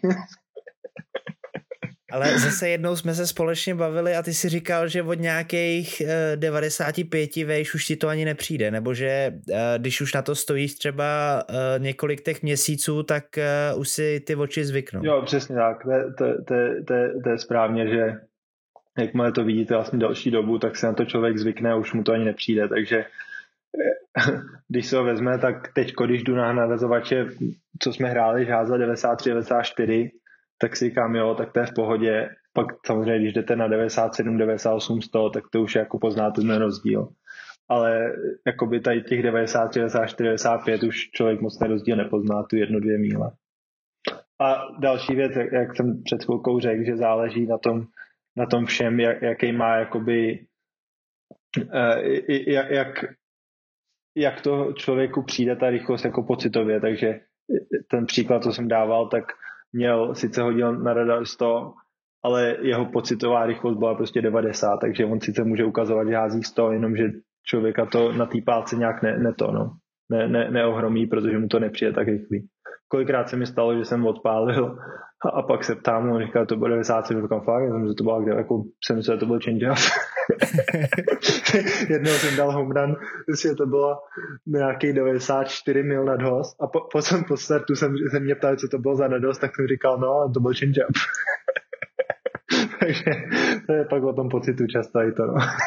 Když si vzpomeneš, kdybys měl třeba vypíchnout jednoho nadhazovače za těch deset let eh, v minor league, eh, který byl jako nejmíň příjemný, nejnepříjemnější nadhozy měl, ať už třeba rychlostí nebo spíš těma technickýma nadhozama, vzpomeneš si na jednoho takového nebo... No, nejlepšího, co jsem já kdy chytal, co jsem s ním hrál v týmu, tak byl asi Shane Bieber, který ho většina lidí asi zná. Dokonce se s ním, jsem se s ním tady dva roky zpátky v roce 19 potkal tady v Praze že byl tady na dovolený se svou přítelkyní. Ale co jsem já na někoho stál, Ježíš Maria, to je, to je složitý. To bohužel asi nějak nedokážu takhle říct to nedokážu, jako stál jsem, to, jo, nevím, fakt nevím, to, by, to bych kecal, nedokážu, nedokážu říct, na koho, na koho jsem stál, proti komu bych už jako jsem si říkal, no tak to je v prdeli, proč tam vůbec jdu. Pa, pardon za to slovo teda. Takže ne, ne, ne, nebyl nadazovač, na kterého bych stál a, a říkal jsem si jako, to už bych tam nechtěl znovu jít. Máš třeba, máš třeba nějaký nadhoz, který ti konkrétně dělá třeba největší problém? No, to určitě nebudu říkat tobě, když na mě budeš házet. to si nechám pro sebe. Fáz do středu. to, je, to je nejhorší radost, to je strašný Co třeba, když už jsi zmínil toho Shayna Bíbra, um, co byla jeho největší zbraň, když jsi říkal, že ti utkvěl v paměti, že to je... To, že za celou, to, to, to že za celou sezónu hodil 6 met zdarma. A, takže to bylo, to, to bylo vynikající, protože furt byl agresivní, atakoval strike zónu, šel po těch hráčích a, a, a jako házel strajky, dostal, ale nejenom jako strajky dostřel, samozřejmě kvalitní strajky, dostával se do dobrých příležitostí a měl kontrolu jak nad fastem, nad točkou, nad slidem i nad change-upem, takže to, to byla jeho taková zbraň, taky samozřejmě, že je All-Star Major League, tak ale člověk už tenkrát, když jsem ho vlastně chytal v tom roce 2017, když jsem s ním hrál, tak už tenkrát to bylo na něm vidět, že on prostě ty mety zdarma se vůbec nedostává pod stav a furt, furt házel, když byl nahoře, takže to byl rozdíl. Ani ne, tak rychlo samozřejmě má tam těch 94, 95, ale dokázal to umistovat tam, kam potřebuje, jak to má za rychle. To, to bylo to, proč byl úspěšný. No, proč je furt úspěšný ten? Přejdeme teda k, k, té třetí organizaci. Ty jsi uh, v roce 2021 podepsal teda kontrakt s New York Mets, kde si strávil celou, celou minulou sezónu. Uh, pokud se nepletu, tak celou sezónu uh, v AAA. Eh, což byla teda tvoje první sezóna, kterou si vlastně celou strávil jenom v AAA, tak jak by si zhodnotil uh, tvoji poslední sezónu Minor League? Uh, začal, takže jo, tak podepsal jsem Mets, tak to bylo fajn. Letěl jsem na Spring Training, Minor League Spring Training, kde jsem podepsal trošku později, tady jsem nestihl ten Major League, kde jsem strávil nějaký dva týdny, potom mě poslali do Brooklynu na to alternate site, což byl takový backup pro Eh, pro, pro Major League Team, kde bylo, protože kvůli covidu, tak měl tohle povolený ještě. takže, takže jsem jel na, tyjo, jak dlouho jsem byl tam, to jsem byl asi dva, dva, tři týdny jsem byl v Brooklynu na té outside, alternate side teda, což bylo fajn a pak, pak nám začala sezóna, kde mě poslali do AAA, kde jsem začal zase jako první catcher, myslím, jo. No, já ještě jeden jsme tam byli, já jsem měl hodně dobrý začátek sezóny, kde mě první dva týdny vyšly, pak jsem měl lehký zranění s ramenem, který mě nedovolilo asi dva týdny moc chytat, což bylo, což bylo docela naprd. Ale pak, pak jsem se vrátil a hrál jsem dobře. Měl jsem do té dva a půl měsíce, dva, tři měsíce jsem, o dva, měsíce, dva a půl měsíce jsem měl dobré statistiky, všechno.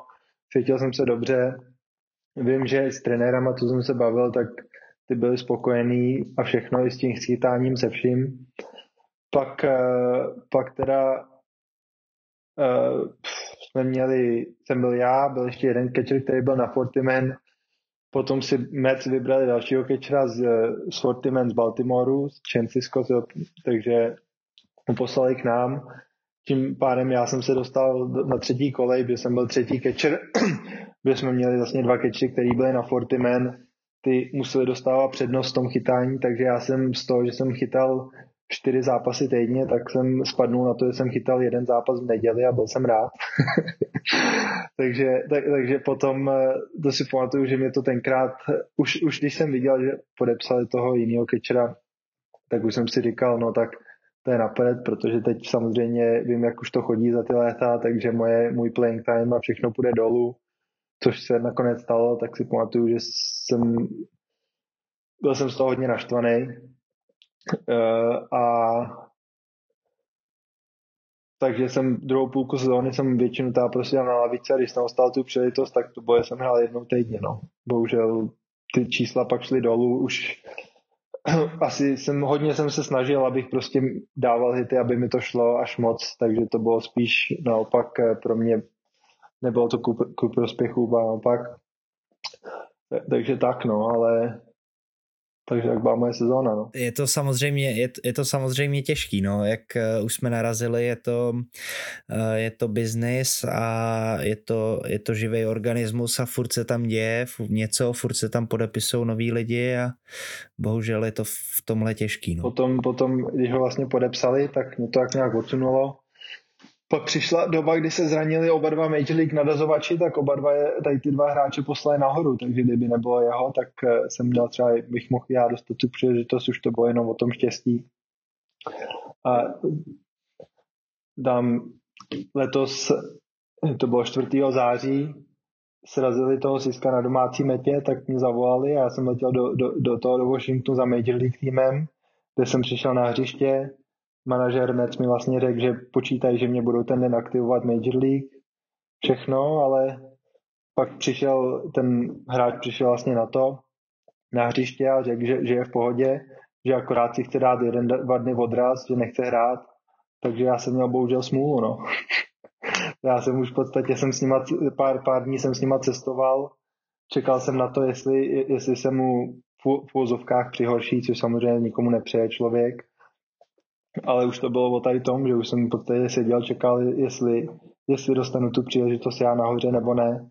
Hodně mě to mrzelo už jenom z toho důvodu, že jak jsem přijel na ten Major League stadion, tak vlastně manažer Mets mi tenkrát řekl, že očekávají, že mě ten den budou aktivovat na soupisku Major League, což bohužel se teda nakonec nestalo, no. Ale tak život jde dál a uvidíme, ještě třeba nebyl můj poslední šance, kterou tam mám si zahrát. Takže už jsi vlastně byl v dugoutu, v dugoutu na Major League stadion. Jo, já jsem chytal bullpeny, no protože mohl jsem být buď teda v dugoutu, v clubhouse nebo to a já jsem si vybral, že budu v aspoň jsem si zachytal, zachytával jsem ty nadazovače a aspoň jsem nějakým způsobem viděl, co, kdyby náhodou jsem měl tu šanci se dostat do zápasu, aspoň bych viděl, jakým způsobem hážou, takže jsem byl, to bylo vlastně, to se, tady to jsem byl ve Washingtonu, pak ještě pár dní jsem s ním byl, ale to v tom Washingtonu byl chytal bullpenu, no. 4-5 zápasů, sám byl vlastně víc, já nevím, jak dlouho jsem tam byl ani, ale chvilku to bylo. Takže už opravdový, opravdový krůček. Přesně tak. Blíž, blíž už jsem vejít nemohl. blíž už se vejít nemohl. Jaký bylo zklamání potom, když... Jo, no tak eh, samozřejmě měl člověk radost, všechno, potom když se to teda nestalo, tak je i nějakým způsobem zklamaný, ale už jakoby znám, vím, jak to funguje, tam ten baseball, ta organizace, je, je mi jasný, že jakmile se jim prostě tam ty dva vraceli nebo to, takže už mě, já bych šel stejně pryč, bohužel ani na těch pár zápasů jsem se nedostal. Všechno to bylo v podstatě o tom, když ten člověk, ten catcher, který ho srazili, přišel na hřiště, kdyby řekl, že mu je blbě, že, že ho bolí hlava, cokoliv, tak eh, že mu rameno, myslím, že mu narazili, tak eh, by mě aktivovali, on přišel, řekl, řek, že to je naražený, že je v pohodě, že, že, že si chce dát den odraz, takže mu dal jeden odraz, druhý den se ukázal, byl v pohodě, takže už pro mě to, to, to nějakým způsobem v tu chvíli jako se vzdaloval a vzdaloval dál. No. Takže jsi byl vlastně eh, s, s hlavním týmem, kde, kde největší hvězdy na nadhozu byl, byl třeba Jacob de Grom, Markus Stroman, takže uh, se všema tady těma si teda trénoval a chytal. Jo, no tak uh, všechny jsem nechytal, protože že od Stroman třeba uh, Degrom byl zraněný v tu dobu. Stroman začínal zápas, takže to chytal jiný catcher, ale, ale jo, byl jsem s ním, ano. V clubhouse, v dugoutu, v bullpenu, všude. Dokonce teda musím, musím říct, že potkal jsem se tenkrát s Lindorem vlastně v Indians, když začínal v Indians tak jsme se potkali na spring tréninku a musím říct, že si mě pamatoval, když jsem přišel do tady toho clubhouse, že mě pozdravil, tak to bylo docela příjemný překvapení pro mě. A jo, vlastně, a middle infield hrál uh, Lindor s Baezem. Jo, jo, jo. Pak uh, byl tam Carlos Carrasco, kterýmu jsem chytal bullpeny, tenkrát v roce 2012, když on hrál za Indians a vracel se s Tommy John, tak se dozazoval dole, tak si ten si nějaký pamatoval. A dokonce byl letos na podzim v České republice, jak mi jaký napsal. takže, takže tak, takže tady s těma lidma bylo moc, moc příjemný, že vlastně za tu dobu, co jsem byl v minor league, sice jsem je potkal krátce, ale že si vás lidi pamatují nějakým způsobem a že, že jako nehráli si na žádné hvězdy a bylo to úplně v pohodě, no. Tak to bylo příjemný být v tom clubhouse a všechno. Že se dá říct, že vlastně už si se spotkal vlastně s těma největšíma hvězdama uh, Major League Spar. Spar. Spar. tak ono samozřejmě je 30 týmů, takže těch hvězd je, těch hvězd je mraky. Jasný, no. Ne, ale jo, a tak jako ty na tom Major League Spring Trainingu potkáváte ty hvězdy pořád v úvodovkách, no, takže, takže proti ním hrajete každý zápas, protože se všichni musí rozehrát, takže to bych nebral, spíš mě předevně překvapilo to, že si mě pamatovali že jako mě nebrali, že jsem někdo nový, ale že si mě pamatoval. A byl někdo za tu dobu z těchto hvězd, eh, o kterým by se zřekl, tyjo, tak ten je, ten je namyšlený, tyjo, ten kolem mě jenom prochází a to, je, to bude asi hajzel. Bylo to jeden jediný hráč, ale to bylo v roce 2014, 2013, v roce 2013, jeden jediný hráč, o kterém bych si to řekl. Jeho jmenovat nebudu teda. Jméno neřekneš radši. ale ne, neřeknu jméno, ale byl to jeden, jeden jediný hráč, o kterém, který si pamatuju, že byl na tom minor league rehab a bylo to jako bylo u něj vidět, že vyloženě on je Major League a my jsme Minor League. To byl jeden jediný hráč, jinak všichni ostatní. To bylo vlastně v pohodě. Stalo se ti, že jak si chytal někomu třeba bulpeny nebo i v zápase, takže za tebou ten nadazovač pak přišel, že se, že se mu třeba na tebe hází dobře, že, že by chtěl házet na tebe, tak to taky asi musí potěšit, ne? Jo, jo, tady to samozřejmě tak letos měli jsme v AAA uh, Vance Worley, který má asi 6-7 let Major League, uh, Godley, co byl, tak měl taky asi 5-6 let Major League, spoustu hráčů, v podstatě celý bullpen, všichni, tak mi tady ty lidi řekli, že, že, že chtějí radši házet na mě, než na ty druhý, tak to je pro, pro člověka vždycky příjemný, že že tohle slyší, že vlastně ví, že to, co on dělá na tom kečově, se jim snažím pomáhat, že nějakým způsobem oceňovaný. Ty vlastně za těch 10 eh, let máš přes 2300 eh, nástupů na pálku. Ani nevím. Ty ostatní písanečky. A nastoupil si v 617 eh, profesionálních zápasech, což je pro většinu našich posluchačů naprosto neuvěřitelný čísla tak jak těžký je ten život eh, v tom minor league a kdyby si mohl třeba popsat nějakou svoji každodenní rutinu, co tam máš? No, těžký život v minor league, to záleží, jaký, jak se do člověk, jak, jak se udělá, no. Někdo to může mít těžký, někdo lehký. záleží, no, ale pro, pro mě to bylo vždycky t- jako ten baseball v tom, že já to mám strašně rád, ten sport, vždycky jsem to chtěl dělat, od malička jsem chtěl hrát v Americe, takže abych samozřejmě lál bych, kdyby to bylo vždycky všechno jako růžový, jak to je všechno úžasný. Jsou dny, kdy je člověk naštvaný a až to je hotová všechno, ale to je i v normální práci, takže takže já, já bych to jako většina, většina vel, vel, velká část té zkušenosti určitě je pozitivní. A ten život tak je, jo, je těžký, ale patří to k tomu, no. Patří to, patří to k tomu sportu, že prostě když jdete tu minor league, tak eh, ta vejplata samozřejmě není nic moc.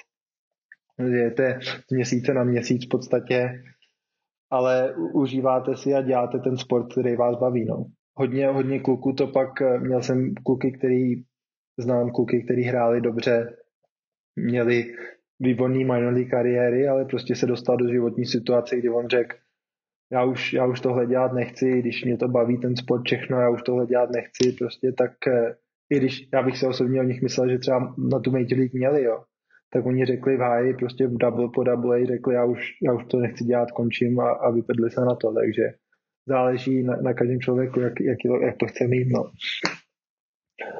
Ale moje nějaká rutina, tak vždycky tak stával jsem většinou, snažím se stávat kolem devátý, půl desátý nejpozději. Udělám si snídani, záleží, co se mi chce ten den jíst. pak, pak mě, mě, buď občas jdu se někdy, občas se jdu projít, jdu na nákup nebo něco takového, když člověk má čas. A jinak na hřiště jsem chodil v půl, v jednu, v půl druhý plus minus. Jdu na hřiště, kde zase přijdu, převlíknu se, kouknu na line-up, jestli jsem nejsem, podle toho se odvíjí můj další den. Když nejsem v line-upu, většinou jdu do posilovny si zacvičit, zaposilovat. Po posilovně si jdu zapálit do klecí, máme venkovní trénink, jdu se najít dovnitř, pak jdu do, buď eh, jdu chytat bullpeny, nebo budu v dugoutu, to záleží, jak se dohodnu s ostatníma kitchenama, co máme v týmu.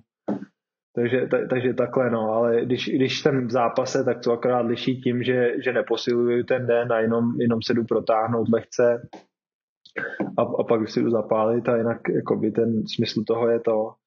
Tam je to už hodně, jak to člověk chce mít, protože když, když jste v tom triple, jak jsem byl letos, tak tam je ten čas daný a během toho času si každý hráč může dělat, co chce, takže když nechcete jít do klecí, nemusíte, když nechcete pálit venku, nemusíte, je to úplně jedno. Já jsem si třeba chtěl každý den házet po metách, nebo každý druhý den jsem házel na mety, na dvojku, na trojku, jenom protože vím, že mě to baví a udržuje to moji ruku v nějaký kondici, ve, který, ve kterou jsem pak spokojený že to jsou věci, co to, rád chytám bullpeny, soustředím se třeba na blokování nebo na cokoliv, protože to je nejlepší trénink, co si myslím, že catcher může mít. takže, takže to už je pak individuální, co kdo potřebuje, jak kdo chce. No. Ty zápasy, ty zápasy většinou byly šestkrát týdně, je to tak? Letos, letos jo, letos to bylo, že jsme hráli úterý až neděle a každý pondělí bylo volno. Minulý roky to byl trošku jinak zabijácký schedule že jsme hráli, třeba jsme měli tři, tři týdny v kuse, jsme měli jako zápasy, pak jsme měli jeden den volno, pak zase dva týdny v kuse zápasy, takže to bylo minulý roky trošku jinak. A letos pro tu minor league udělali z důvodu covidu, že jsme hráli vždycky šest zápasů proti stejnému týmu, pak jsme měli den volno, takže během den volna jsme většinou trávili na, na, na, v tom Syracuse a pak jsme buď měli další domácí sérii nebo venkovní, to, to už se pak odjíždělo, když tak úterý ráno stejně. Takže vlastně od úterý do neděle byl uh, odpoledne hlavně teda v podstatě celý odpoledne. No, hl, hl, hlavně, to je jenom baseball. Eh, celý odpoledne jenom baseball a v pondělí byl gol. No, tak jo, tak někdy golf, někdy jsem se šel jenom projít, někdy jsem šel k jezeru se zaplavat a tak, takže tak, no, ale Jo, byl tam gol. a uh, mohl, by si, mohl by si našim posluchačům popsat třeba tvoji uh, rutinu takhle přes, uh, přes off-season, co děláš takhle uh, v zimě, protože vlastně 10 let ty se udržuješ na té nejvyšší úrovni, do toho se ještě pořád zlepčuješ, protože postupuješ, uh, postupuješ vejš a vejš, tak jak těžký, jak těžký, nebo co člověk musí udělat pro to, aby se teda furt udržoval uh, na té nejvyšší sportovní úrovni a ještě se vokus, vokus posouval? No, musí trénovat. ne, jako moje zimní příprava, tak většinou to spočívá v posilování samozřejmě, kdy posiluju 4x, 5x týdně, plus do toho mám eh, třikrát týdně si snažím dělat nějaký conditioning, ať už to jsou agility, sprinty, nebo třeba jenom další výběh 20 minutový, půlhodinový. Takže to, to pak záleží. Něco tady do toho tam vždycky kombinuju. Samozřejmě ty baseballové věci, je to hodně o tom to našvihat, když člověk chce dělat nějaký ty změny na tom švihu, tak je to právě v té zimě, kdy se o to musí co nejvíc, co, co nejvíc snažit a našvat co nejvíc švihu, aby se mu to zažilo. Protože pak, když jdete do zápasu a přijete na adrenalin, tak už nad tím člověk nemůže přemýšlet a musí to mít natolik zažitý, že prostě vím, že dám ten švih, který jsem celou zimu trénoval. Že spoustakrát se stane, že lidi prostě trénujete celou zimu na něčem, ale pak jdete do zápasu a najednou zjistíte, že šviháte úplně stejně jako ty minulý roky a říkáte si, tak já jsem vůbec netrénoval, nebo co.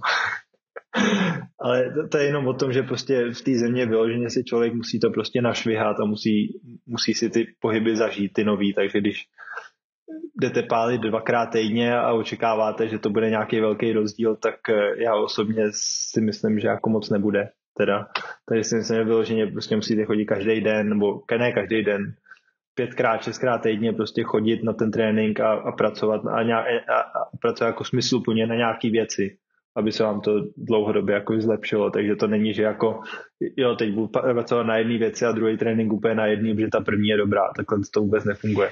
Takže spíš jako prostě postupně mít nějaký plán v hlavě nebo si ho napsat, záleží, co kdo chce. A abych jako věděl, co chci dělat a jak na tom správně trénovat, jak správně chci postupovat za celou tu zimu, abych si splnil to, čeho chci docílit. Těžký je i po těch 12 letech v sobě najít tu motivaci, furt trénovat a furt něco jako zlepčovat, furt se posouvat dál? to je dobrá otázka. Já nevím. Já, já, já, já nějak furt mám. já, já nějak tu furt motivaci furt tam je nějakým způsobem a asi, a, asi je to u mě to láskou k tomu sportu a to je jako kliše samozřejmě, ale to, to mi je jedno a asi to tak pak je, no. Že mě to nikdy nepřestalo bavit a mě, já, mě třeba já se nemůžu občas dospat, než můžu jít druhý den na trénink tady v Česku, jo, takže já, já dotrénuju, do, dotrénuju, pak se od, odpoledne sednu a říkám, že už aby bylo zítra ráno, abych se mohl zapálit, jo. takže, takže já to mám takhle tady v tom, no. mě, to, mě to prostě baví, mě baví ten trénink, mě baví ten proces toho, všeho, prostě to, že člověk jde cvičit, že ano, jsou dny, kdy se vám nechce, ale ty dny, kdy se vlastně nechce, tak prostě se dokopu a jdu a, a baví mě ten proces toho všeho, no. Ten prostě trénování mě baví. Čas mi přijde, že mě baví víc trénovat, než hrát zápasy. Už jsme si vlastně zhodnotili dvě ty organizace, tak eh, jak by si zhodnotil teda tu třetí, New York Mets, um, pozitiva, negativa, co v tobě uh, ta organizace za tu jednu sezónu zanechala. Ty jsi tam byl vlastně nejkratší dobu uh, z těch třech, tak jak bys si zhodnotil tu organizaci? Jako doby, určitě to byla dobrá, nebo je to, je to dobrá organizace. Nějakým způsobem oni se teď zase prohazují hodně trenéry na, nahoře a i vlastně minor league. Vím, jak bych to řekl, no bylo tam pro mě to velký zklamání to, že tenkrát si vlastně vybrali toho jiného na ten Fortiman, což mě trošku mrzelo v tu dobu, to je jediný, co, co bych jako zpětně mohl, jako, ale nejde jim to vytknout, protože oni se snaží udělat to nejlepší pro tu organizaci, tady to je spíš můj osobní pohled na to a vím, že kdyby mě to individuálně neovlivnilo, tak bych nad tím se ani nepozastavil. No. Ale to je jediná věc, která jakoby na té sezóně celý, co, co mě tak trošku jako zamrzela, ale jinak eh, na začátku dostával jsem příležitosti, ne, dali mi zase další šanci vlastně hrát eh, baseball v Americe, dali mi šanci hrát celý rok AAA, tak, takže si v tomhle nemůžu stěžovat. No. Jako, bylo to poprvé, co jsem byl v AAA a jak už jsem říkal, to AAA je trošku jiný v té přípravě, takže to chování těm hráčům je takový, že spíš jako co ten hráč chce, než co ten hráč potřebuje, protože už tam jsou tak zkušený hráči, že prostě vědí, co potřebují, nebo co chtějí dělat, nebo potřebují udělat to, aby byli schopní na to hřiště a hrát, podat co nejlepší výkon. To už, to už je pak tak, možná nechci, aby to vyznělo blbě, jo, ale pak už se to trošku mění v tom basebale, že vlastně v těch nižších minor league, tak jakoby ten trenér říká hráčům, co mají dělat, ale čím jdete vejš, tak už píše to takový, že ten hráč říká tomu trenérovi, co ten hráč chce dělat a co, co, co bude dělat. To je takový jako jiný, že pak se to tak mění postupně časem, když člověk získá zkušenost. Na jakou, jakou sezónu by si v tom Minor League uh, hodnotil jako nejpovedenější, anebo uh, spíš se zeptám ještě trošku jinak, ne jako nejpovedenější, ale na jakou tu sezónu vzpomínáš nejradši. Uh, já tu mám Eh, poznamenaný, že třeba v tom roce 2018, eh, kdy si, kdy si přestoupil do toho Baltimoreu, tak se stal hráčem měsíce červenec eh, s Bowie Bay Sox. Pal si vlastně 364, měl si 7 home runů, 25 RBI a dokonce 11. července si byl v New Jersey na Eastern All-Star Game. Jo, to nebyl špatný měsíc. ne, uh, určitě, tak uh, ten, ten uh,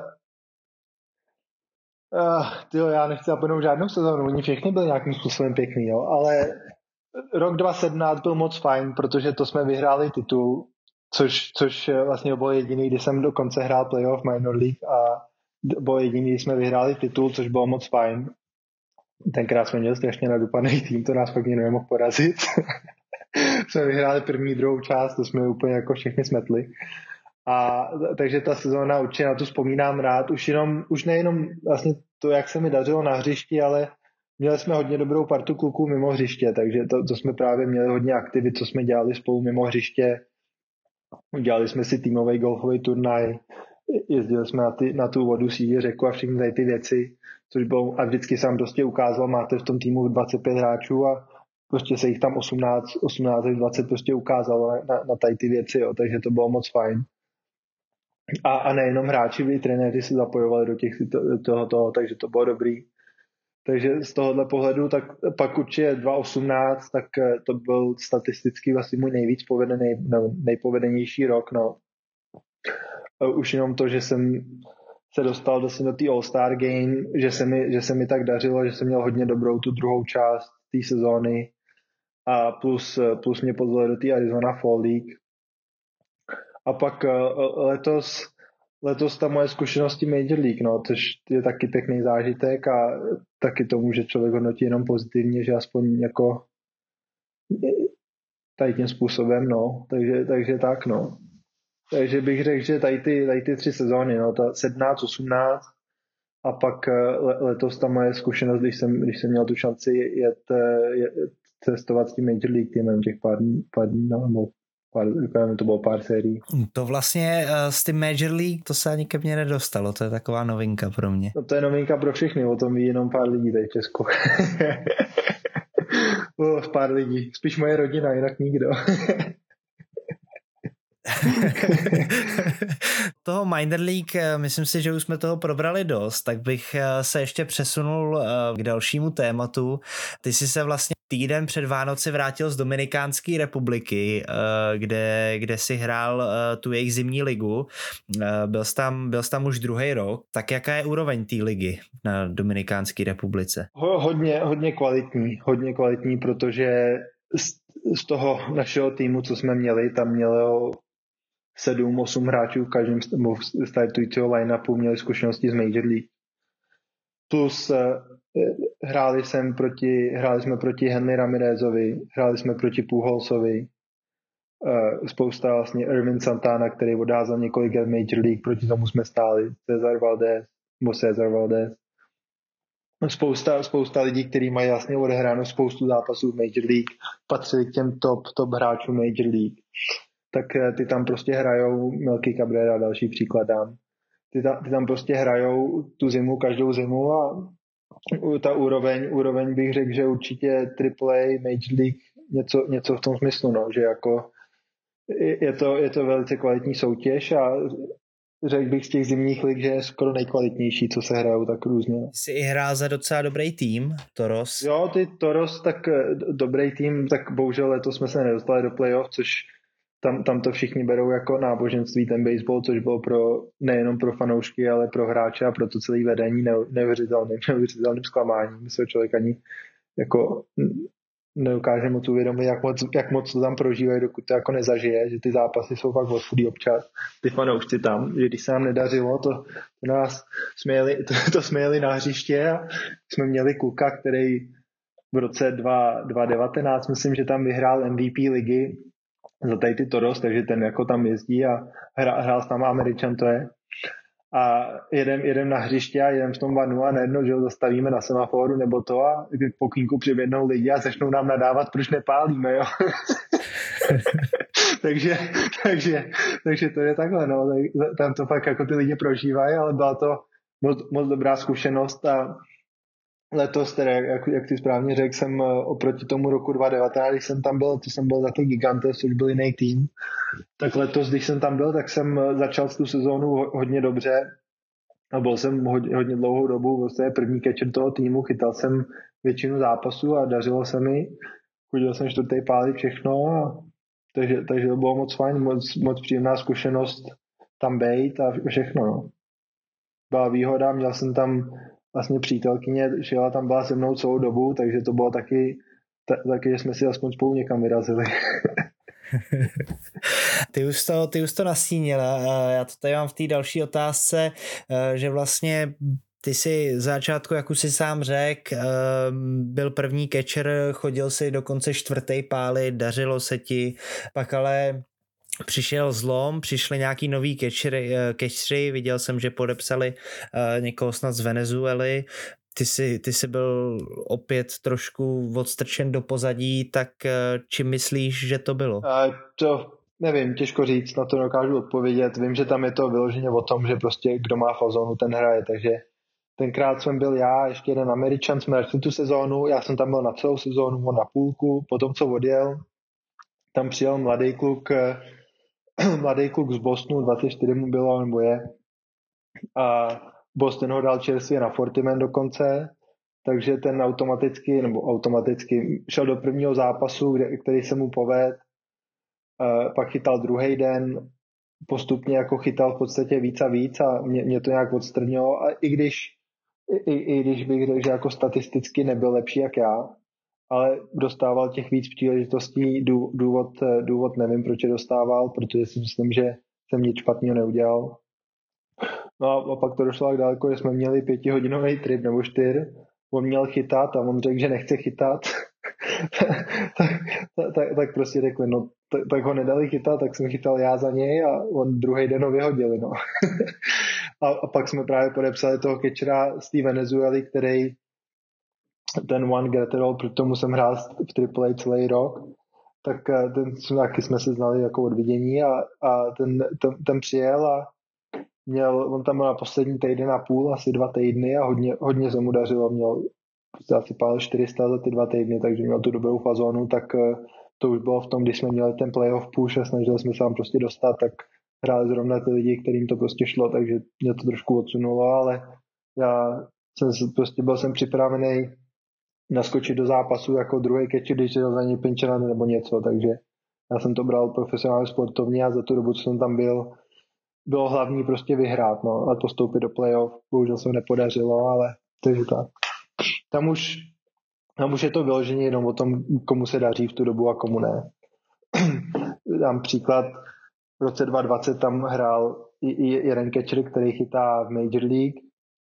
Je to poměrně velká hvězda Major League přijel tam, nedařilo se mu dva, týden se mu nedařilo na pálce, tak ho už si pak nezahrál, jo? takže tam je to vyložení jenom o tom, že prostě musí, když jdete hrát, musíte prostě hrát dobře. Ty jsi hrál v týmu například uh, s Jasielem Puigem, což je taky uh, jedna bývalá vlastně hvězda uh, Major League, o kterým se říká, že je teda velice temperamentní a to se vlastně dá říct o většině těch hráčů z Latinské Ameriky, Tak jaký, jaký to je s nima hrát v týmu uh, s, s takovýma temperamentníma hráčema? Je to, je to fajn, protože oni ten baseball prožívají jiným způsobem.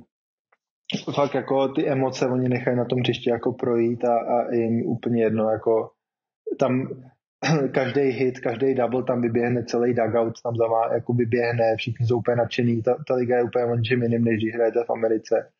Takže, takže je, je to pozitivní zkušenost aspoň člověk vidí, že baseball se dá hrát jinak než jako tím americkým způsobem, kde člověk jako se jako nemůže, nebo ne, nemůže, ale nic moc jako se neprojevují, pokud se vyloženě nedá o playoff je tady vyloženě každý hit prostě člověk prožívá. To jsem viděl i, já jsem vlastně tě sledoval a Viděl jsem i nějaký videa, jak přesně e, tam skákali, radovali se, že, že ten closer, že zavřel nějaký zápas a e, ty si k němu trošku bez emocí přišel, plástul si s tím jako vždycky. Tak...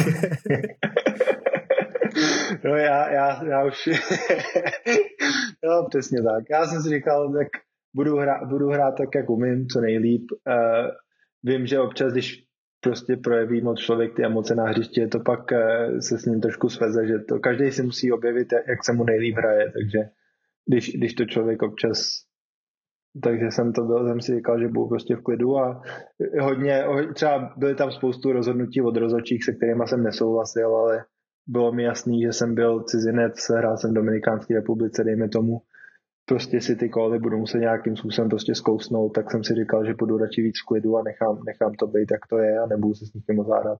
Vlastně umíš španělsky, je to tak? Učil jsem se španělštinu, no hodně, eh, jako neřekl bych, že umím plyne, ale plynule teda ale hodně, hodně jsem jim rozuměl a jsem tam jsem něco řekl. Takže určitě uh, tuhle zkušenost hodnotíš teda pozitivně. Jo, jo, na 100%. Přešel bych i, uh, trošku bych se otřel o, uh, o český národní tým, uh, který vlastně teď čerstvě přebral uh, Pavel Chadim uh, a vlastně národní tým v letošním roce čeká jak Super Six, uh, tak uh, hlavně asi kvalifikace na World Baseball Classic, tak můžou se fanoušci uh, těšit uh, na Martina Červenku v reprezentačním drezu? Zá, záleží, jak, jak to bude, jestli budu v Americe, nebo jak, jak to bude vycházet. Samozřejmě pro mě je čest vždycky jako reprezentovat ten národní tým a všechno, takže když bude, když bude ta možnost a budu mít čas a příležitost a budou mě chtít, tak eh, pojedu reprezentovat a uvidíme, uvidíme, jak se ten rok celý vyvrbí. No. To je vlastně moje další otázka, co příští sezóna? Můžeš nám něco říct, nebo ještě, ještě nic není jasného? Ne, nevím, nevím, co bude, ještě čekám, eh, já doufám, že, že budu mít ještě nabídku a možnost jít zpátky do Ameriky a uvidí se, uvidí, uvidí se, co, co bude jak to bude celý. No.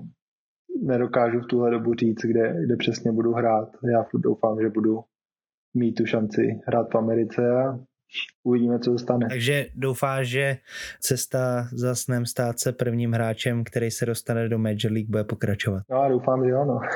tak eh, bylo, bylo by blbý se uh, zastavit, uh, zastavit po deseti letech na střídačce. Ještě je tu poslední téma, vlastně, který, který mám. To je podpisy českých hráčů, protože vlastně Vojta Menšík teď eh, podepsal, eh, podepsal minulý rok eh, profesionální kontrakt s Los Angeles. Po velmi dlouhé době, troufnu si říct, klidně po nějakých osmi, osmi letech, co žádný český hráč uh, nepodepsal. Ještě tam byl Viktor Večerka, který podepsal z Kansas Central. Pravda, pravda. Uh, Viktor, Viktor tam byl, uh, to, na to jsem zapomněl.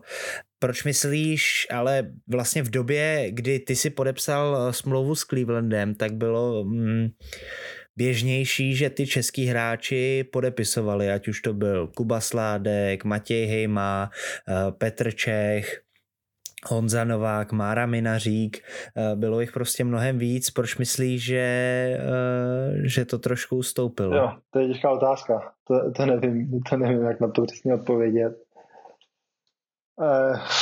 Já si pamatuju tenkrát, co jsem byl já, tak jsme měli hodně vlastně ty ročníky kolem mě, jsme byli hodně silní ne, jo, to je fakt těžký na to odpovědět. To, bohužel do toho tolik nevidím, protože to ustoupilo, jestli si ty skauti řekli, tak vyplatí se nám podepsat hráče z Dominikány, z jiných baseballových zemích, než prostě investovat peníze do Evropanů. Nevím, nevím, jak to je, nevím, jak podepisují ostatní evropské země a už upřímně tohle už nějakou dobu vůbec, vůbec nesleduju, jaký jsou Evropani podepsaný nebo nejsou. Ta, takže tak, no, ale věřím, že, že vlastně Vojtovi, který teď nově podepsal, tak že se mu bude dařit a doufám, že se, že se taky dostane co nejvejš, no. Vím, že Vojta hrál vlastně, nebo já se s ním osobně vůbec neznám, jenom jsme jednou proti sobě hráli, ale určitě ten kluk má talent, hrál na TNC State, což je jedna z nejlepších, jedna z lepších škol v Americe, nebo to možná nevím, jak to tam je na těch školách, já se to nevyznám, ale vím, že je to prestižní univerzita. ale tak, takže vím, že tam má tam teď zkušenost, má zkušenost s tím americkým životem a já doufám, že se mu bude dařit i v minor league a že bude postupovat vejš a vejš, no. Aby, aby už aspoň nějaký ček se do té Major League dostal. Pak jsou určitě jsou další, jsou další lidi, kteří jsou na těch college, na, na univerzitách, který já osobně jim strašně moc přeju, aby, aby, aby měli tu šanci vlastně podepsat a podívat se do toho profesionálního baseballu v Americe a ukázat, že vlastně i ty český hráči umějí hrát a není to jenom o těch Američanech a jenom o, o Latinské Americe, ale umí to i vlastně lidi z Evropy. Když se vlastně bavíme o, o, o, o Vojtovi, tak um, Vojta je vlastně po dlouhé době uh, hráč, vlastně poziční hráč, který, který podepsal tu smlouvu, protože uh, většinou to tak bývalo, že, že to byli nadhazovači. Mm, ty seš catcher jako, jako nějaká osa, tak uh, on je po dlouhé době poziční hráč a dokonce i infielder, což si myslím, že poslední infielder byl asi Kuba Heitmar se Cincinnati Reds? Kuba Heitmar bych řekl, no asi, ne, s Minnesota psal Kuba tenkrát, ale myslím si, že byl, byl asi mám poslední infielder. Jo, s Minnesota. Když uh, teda koukneme i na tohle, tak uh, na začátku jsme říkali, že ty si podepsal vlastně hm, po Tyrenej, uh, což byl nějaký Major League Camp v Evropě, kde, kde vlastně podepsala asi většina, nebo díky tomu kempu podepsala většina, většina těch českých hráčů, eh, který jsou eh, ročníky kolem tebe. Teď se ten trend trošku změnil a ty český hráči eh, chodí spíš na ty univerzity, na ty college hrát a ukazují se tam ten scoutům jako dlouhodoběji. jak koukáš na tuhle cestu? Jak se změnila? Jako každý si musí vybrat tu vlastní cestu, jo? takže ty, ty ta college určitě, když v vozovkách, když vlastně těch 16, 17 jako vás žádný tým nic nenabídne, ale chcete s ním pokračovat, tak to je asi nejlepší cesta, jak se ukázat před těma scoutama jít do té Ameriky na tu college a hrát tam, kde, kde jste těm scoutům hodně na očích. Tak, takže asi takhle, no, z, tohohle, z tohohle pohledu to jde takhle. Samozřejmě to finančně asi jinak náročný, než když podepíšete jako jako jsem podepsal já, nebo například jako podepsal Viktor, který taky podepsal přímo z České republiky, ten nebyl ani na tom. Ale takže je to, je to taky na zvážení, jako jak, jak každý má cestu jinou, nejde, nejde říct, ne, ne, nedokážu říct, že jedna cesta je lepší, jedna je jiná. Určitě lidi, kteří byli na college v Americe, řeknou, že měli lepší cestu, lidi, kteří jsou jako já, řeknou, že měli lepší cestu jako já. Já si myslím, že je to úplně jedno, že prostě každý má nějakou tu svoji cestu, kterou on si chce jít a musí vědět, jako musí vědět, proč si vybírá, jestli musí se stát za tím svým výběrem. No. Já bych, já osobně bych to nějakým způsobem vůbec neměnil, to, co jsem já měl, jestli bych měl tenkrát možností hrát eh, na količ nebo neměl. Já, já bych si stejně asi vybral tu cestu, kterou jsem měl, protože mě, mě to vyhovovalo, bavilo mě to a myslím si, že ty zkušenosti ne, neukážu posoudit. Nehrál jsem college baseball, ale myslím si, že profesionální baseball a college baseball je taky trošku jiná úroveň přece jenom. Takže ty zkušenosti z toho profesionálního baseballu, čím dřív je člověk dokáže nazbírat, tím líp. Samozřejmě jsou asi lidi, kteří budou říkat opak, že na té se naopak člověk trošku vyvine, rozumíte, jakoby zesílí, zestárne trošku, zažije ten americký život. Ta, taky, to je, taky to je možnost, nevím, já jsem jí tuhle cestu nezažil, nedokážu to posoudit, ale takže tak, já nebudu mluvit ani pro jednu, ani pro druhou stranu, já to nechám půlce, protože si myslím, že každý si musí rozhodnout, co chce dělat. Co by si doporučil mladým hráčům, kteří budou poslouchat tenhle podcast a sní o tom, že by chtěli hrát ten profesionální baseball v Americe? Aby je to hlavně bavilo, aby se tím sportem bavili a musí, k tomu, aby člověk hrál v Americe, musí mít určitý talent a musí samozřejmě tvrdě makat, takže jak jsem říkal, jestli si člověk myslí, že dva tréninky za týden jsou dostatečný, no tak pardon, ale nejsou, musíte prostě vyloženě pětkrát, šestkrát týdně prostě jít a něco pro ten baseball dělat. A, a ten čas si najít, jo, takže o, oželit, eh, já nevím, hraní na Playstationu a tady ty věci a, a jít místo toho, jestli hodinu zahrát na Playstationu, tak si hodinu zacvičit nebo hodinu zapálit nebo něco takového. Takže, takže to člověk musí jako tady v tom musí tady tou cestou, no. Ne, nejde jakoby do Ameriky se nedostanete jen tak, jako, jen tak za nic. No. Musí se člověk nějakým způsobem vybojovat a musí se na tom tvrdě makat, ale hlavní, hlavní, co já bych viděl pro všechny mladý hráče tady baseballu v Česku je, aby je to hlavně bavilo, aby se sport užívali a ty úspěchy, když vás to baví a když do toho budete trénovat, tak se nějakým způsobem dostaví. Ať už je to formou, že se dostanete do Ameriky, ať už je to formou dostanete do, re, do reprezentací, do extraligového týmu, vyhrajete extralize titul nebo cokoliv. Je do Ameriky se nedostane jaký každý, jo. Takže Vemte si, kolik hráčů hraje na college v Americe a z těch college hráčů, kolik se jich dostane do profesionálního baseballu. To je taky strašně malý číslo, takže nemyslím si, že všechno to upínat, že když se dostanu do Ameriky, nebyl jsem úspěšný, tak to vůbec nejde brát. Člověk musí brát, že si ten baseball, ten sport užívá, že ho to baví. A prostě jenom užívat si to ze dne na den a trénovat a něco se stane dobrýho. Martine, já myslím, že touhle, touhle větou to můžeme klidně zakončit, protože to, to, byl, to byl krásný zkaz. Eh, samozřejmě, eh, pokud eh, chceš něco říct, co tady nezaznělo, nebo něco komukoliv něco skázat, tak teď máš ten prostor. Abych měl pozdravil kluky do kotlářky, ahoj. Díky moc, Martine, za tvůj čas, který jsi udělal pro naše posluchače a přeju ti hodně štěstí tvý nadcházející kariéře. Jo, díky za pozvání. A děkuji i vám, posluchači, že posloucháte naše podcasty. K tomu, eh, že máte takový zájem o naše podcasty, tak eh, jsme mohli tímto dílem odstartovat již třetí sezónu. U dalšího dílu naslyšenou. Ahoj.